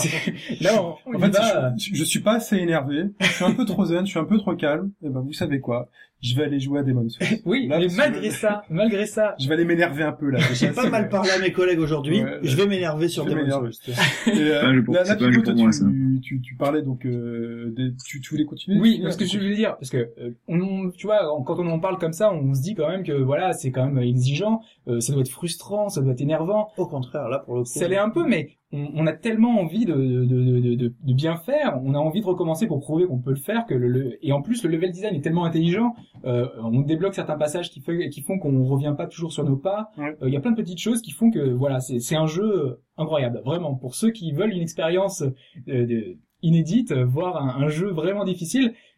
Beaucoup de monde euh, pense qu'on peut y arriver euh, sans vraiment. euh, Donc voilà, les tatoués, le les barbus, vous savez, vous Voilà, savez. s'il y a vraiment un jeu à faire niveau Et difficulté, ça c'est celui-là. dépasse la logique de la frustration. Voilà. D'accord. Et donc toi, Pipo, donc on va enchaîner parce que là le podcast, podcast, pardon, commence à devenir vraiment long. Euh, donc tu parlais d'apprentissage et autres.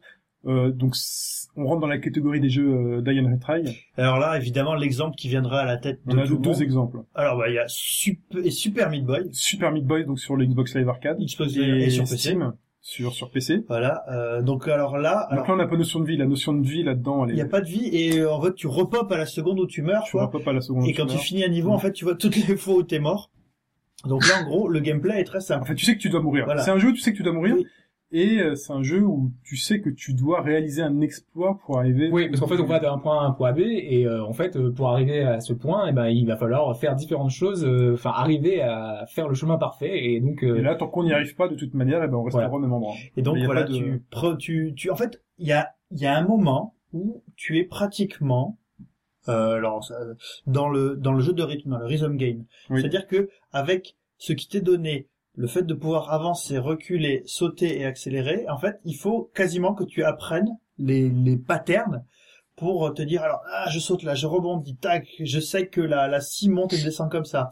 Et Bah, C'est euh, le sentiment qu'on a quand on finit un niveau de ouais. Super Meat Boy. C'est, on voit son, son Meat Boy, euh, arriver c'est un ballet, c'est un véritable ballet. On se dit qu'on a fait un perfect, un perfect run, quoi, un perfect, euh, on, on- on se trouve beau, quoi. On regarde ça et, euh, donc au-delà de tous les essais qu'on voit s'écraser contre les murs, on se dit, putain, je suis un, je suis un, je suis un pro player, quoi. Je suis bon. Et dans le dans le même genre, mais encore plus extrême, aussi bizarre que ça puisse paraître, il y a Ouais. Donkey Kong Country Returns Ouais. sur Wii, où euh, il y a certains. Alors déjà, je crois que très peu de gens l'ont fini parce Mhm. que de base, il est très difficile. D'accord. En gros, c'est pour les gens qui ont euh, bien intégré la plateforme à la New Super Mario Bros. Wii, qui décident de tenter un autre type de jeu. Donc le gameplay paraît très simple, hein, vous pouvez être touché deux fois, deux Je personnages. une minute, Pipo. D'accord. Il y a des niveaux spéciaux qui permettent de débloquer le dernier niveau du jeu, où en fait tu ne peux être touché qu'une seule fois, et le seul et unique moyen de finir ces niveaux, c'est de faire des perfect runs. La difficulté te pousse à être parfait.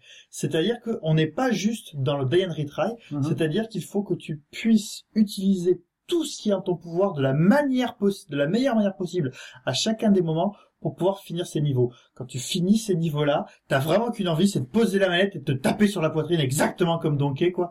Parce que tu te, là, pour le coup, tu te sens beau, tu te sens fort, tu te sens viril. Et donc je voulais euh, presque conclure ce podcast avec un phénomène euh, qui nous arrive à tous quand on joue à un jeu euh, avec une certaine difficulté.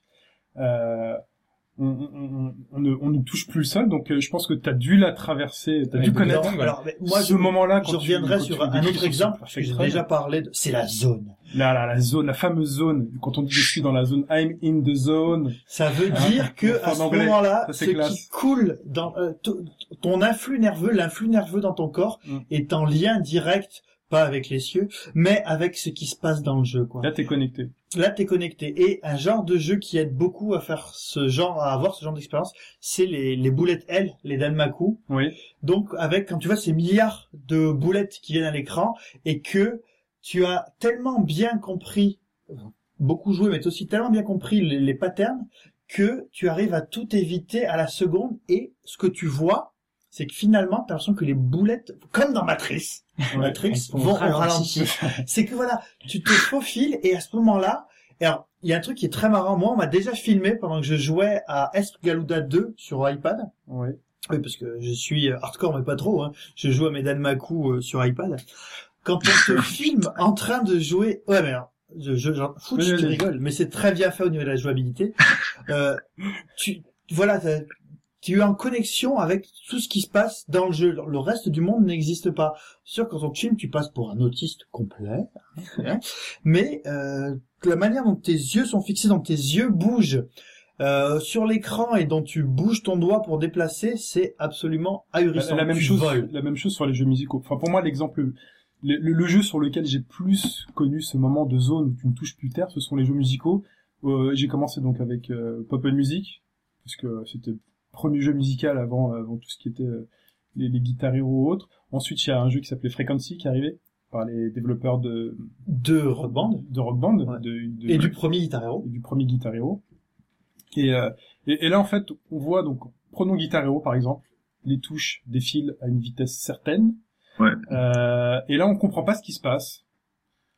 Ça passe. Là, on voit toutes les touches se valider. On regarde l'écran. Euh, finalement, la connexion se fait entre les yeux et l'écran. Les doigts, on s'en fout. Ça passe. Non, et à partir du moment, en fait, on commence à réfléchir. On se dit, tiens, est-ce que je... Non, Et si j'essayais de comprendre ce que je fais Bam Et si j'essayais de... Et où ce tu temps- comprends que t'es mort. voilà, ce temps de réflexion où on se dit bah tiens, le bouton vert il est sous euh, mon index ou je sais plus quoi, euh, là c'est mort, là c'est fini. Et là donc on a, on est dans un état second, euh, dans un état second. Est-ce que vous avez euh, Euh, moi, typiquement, enfin, sans aller dans des, dans des jeux aussi extrêmes dans le sens, euh, dans, dans un shoot up où ça va vraiment très très vite, euh, on a beaucoup de choses à éviter. Moi, tout simplement, dans, dans Wipeout 2097 euh, Oui. sur sur Saturn euh, à l'époque, bah, en fait, euh, c'est un jeu qui va très très vite, donc on est toujours dans ce un peu euh, le fait qu'il ait qu'il ait la vitesse. Euh, mais on a le rythme de la musique, euh, les contrôles à dominer vu que la gravité est très forte. On a un engin qui bouge un peu comme euh, mhm. une savonnette. Euh, donc il faut optimiser les trajectoires, bien prendre en compte les ennemis, utiliser les bonus euh, comme l'autopilote euh, au moment critique, euh, à des endroits stratégiques. Et donc tout ça, on n'a pas la place à l'erreur. Donc il faut être concentré, très concentré. Et quand à l'époque, on, devait recommencer, recommencer, recommencer les niveaux pour pouvoir passer. Eh ben, tu le fais tellement de fois, t'es tellement concentré, t'es en difficile, tu veux voir la médaille d'or. Tu, tu t'es là, tu vois les éléments défiler, tu connais par cœur le, le chemin, tu dis que ça va à gauche, à droite. Et, là, t'es vraiment dans le truc. Et moi, voilà, c'est ce moment-là où j'ai ressenti ça, où ça, où ça allait vraiment, ça, ça enchaînait. Et c'est le moment où les, les réflexes prennent le dessus et tu dis un peu lucide, euh, lucide dessus, quoi. Et Fetch, est-ce que tu as une expérience à partager de la zone? J'en ai, j'en ai quand même quelques-unes, mais après, là, qui vient en tête, la plus, celle qui me vient, c'est, c'est Temple Run sur, euh, sur iPhone, par exemple, où, où d'un moment, tu réfléchis plus ce que tu fais, c'est instinctif, en fait. Tu bouges, tu bouges, tu bouges, tu sautes, Ah oui, tu bouges, tu évites. Voilà. Et c'est à partir du moment où tu, comme tu as dit, que tu à réfléchir de ce que tu fais, que tu foires, tu vas tout droit dans un arbre, que t'es mort, quoi. Donc, euh, c'est, c'est- sur iOS, tu retrouves beaucoup ce genre de, de, de, de, de, de trans, en fait, pour les jeux qu'il y a dans, sur on peut, iOS. on peut euh, aimer rechercher en fait, c'est c'est un peu l'adrénaline du Mais joueur. c'est ça, c'est que en fait, la, la, la- le but de la difficulté, c'est de t'amener à un stade plus élevé. à se dépasser. En fait, on se dépasse. Grâce à la ça. difficulté, on, on- on se dépasse. Et donc, euh, on va vraiment conclure. Là, ça fait vraiment longtemps qu'on est là. Euh, avec une dernière question. Alors, est-ce qu'aujourd'hui, donc finalement, on a parlé donc euh, des difficultés à l'origine du jeu vidéo, la difficulté qui a disparu, euh, progressivement disparu. Mais est-ce qu'aujourd'hui, finalement, les jeux sont euh, sont réellement plus faciles aujourd'hui? Euh, bah moi, euh, On a eu des exemples hein, tout à Euh, l'heure. Clairement, on l'a enfin, vu. euh, Enfin, c'est vraiment euh, oui, évidemment, les jeux sont plus simples, mais pas tous. Enfin, on a toujours des exceptions. On a des jeux euh, qui qui seront toujours là, mais cela dit, on aura toujours donc des jeux donc, toujours des jeux compliqués. On a des des plateformes ou qui de type de plateforme euh, donc sur le XLA, sur le PSN, où on a des jeux qui sont typés arcade, des jeux euh, donc euh, des qui ont euh, cette philosophie qui est héritée de on revient à l'origine. voilà. Et il y a évidemment le PC qui est la plateforme euh, des jeux longs et durs et du porno. Le- C'est logique. Ouais. Je te laisse enchaîner là, tu te débrouilles. hein. Sur les sur les jeux PC, c'est surtout que ces titres sont. Il y a beaucoup de jeux chronophages entre guillemets, donc euh, donc du coup les Supreme Commander, euh, les Math and Magic et les Elite, euh, on y passe des heures et des heures dessus. Euh, la difficulté est différente. Voilà, c'est c'est le genre de jeu qui veut ça. Les, ces jeux-là sont di- sont difficiles par essence en fait. Euh, comme sur console, on a des shmup, on a des on a des jeux qui font que le la, la difficulté est là.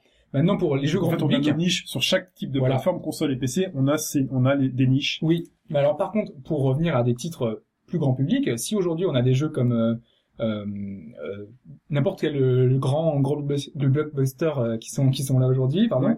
euh, si on devait aller quelque part, ce serait vers l'exemple de Blizzard, Euh, parce que pour moi, c'est un, c'est un avis personnel, mais c'est ce qu'ils font, c'est un peu pareil, par- euh, parfait.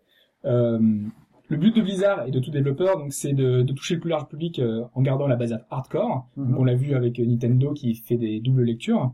Donc il faut rendre le jeu accessible euh, le plus facilement possible. Donc on a l'exemple de Diablo 3 euh, qui sorti récemment. il faut laisser le choix finalement. Voilà, il faut laisser le choix. Mais dans Diablo par exemple, on a de base un- le hack and slash qui est quelque chose de très facile, donc clic gauche, clic droit.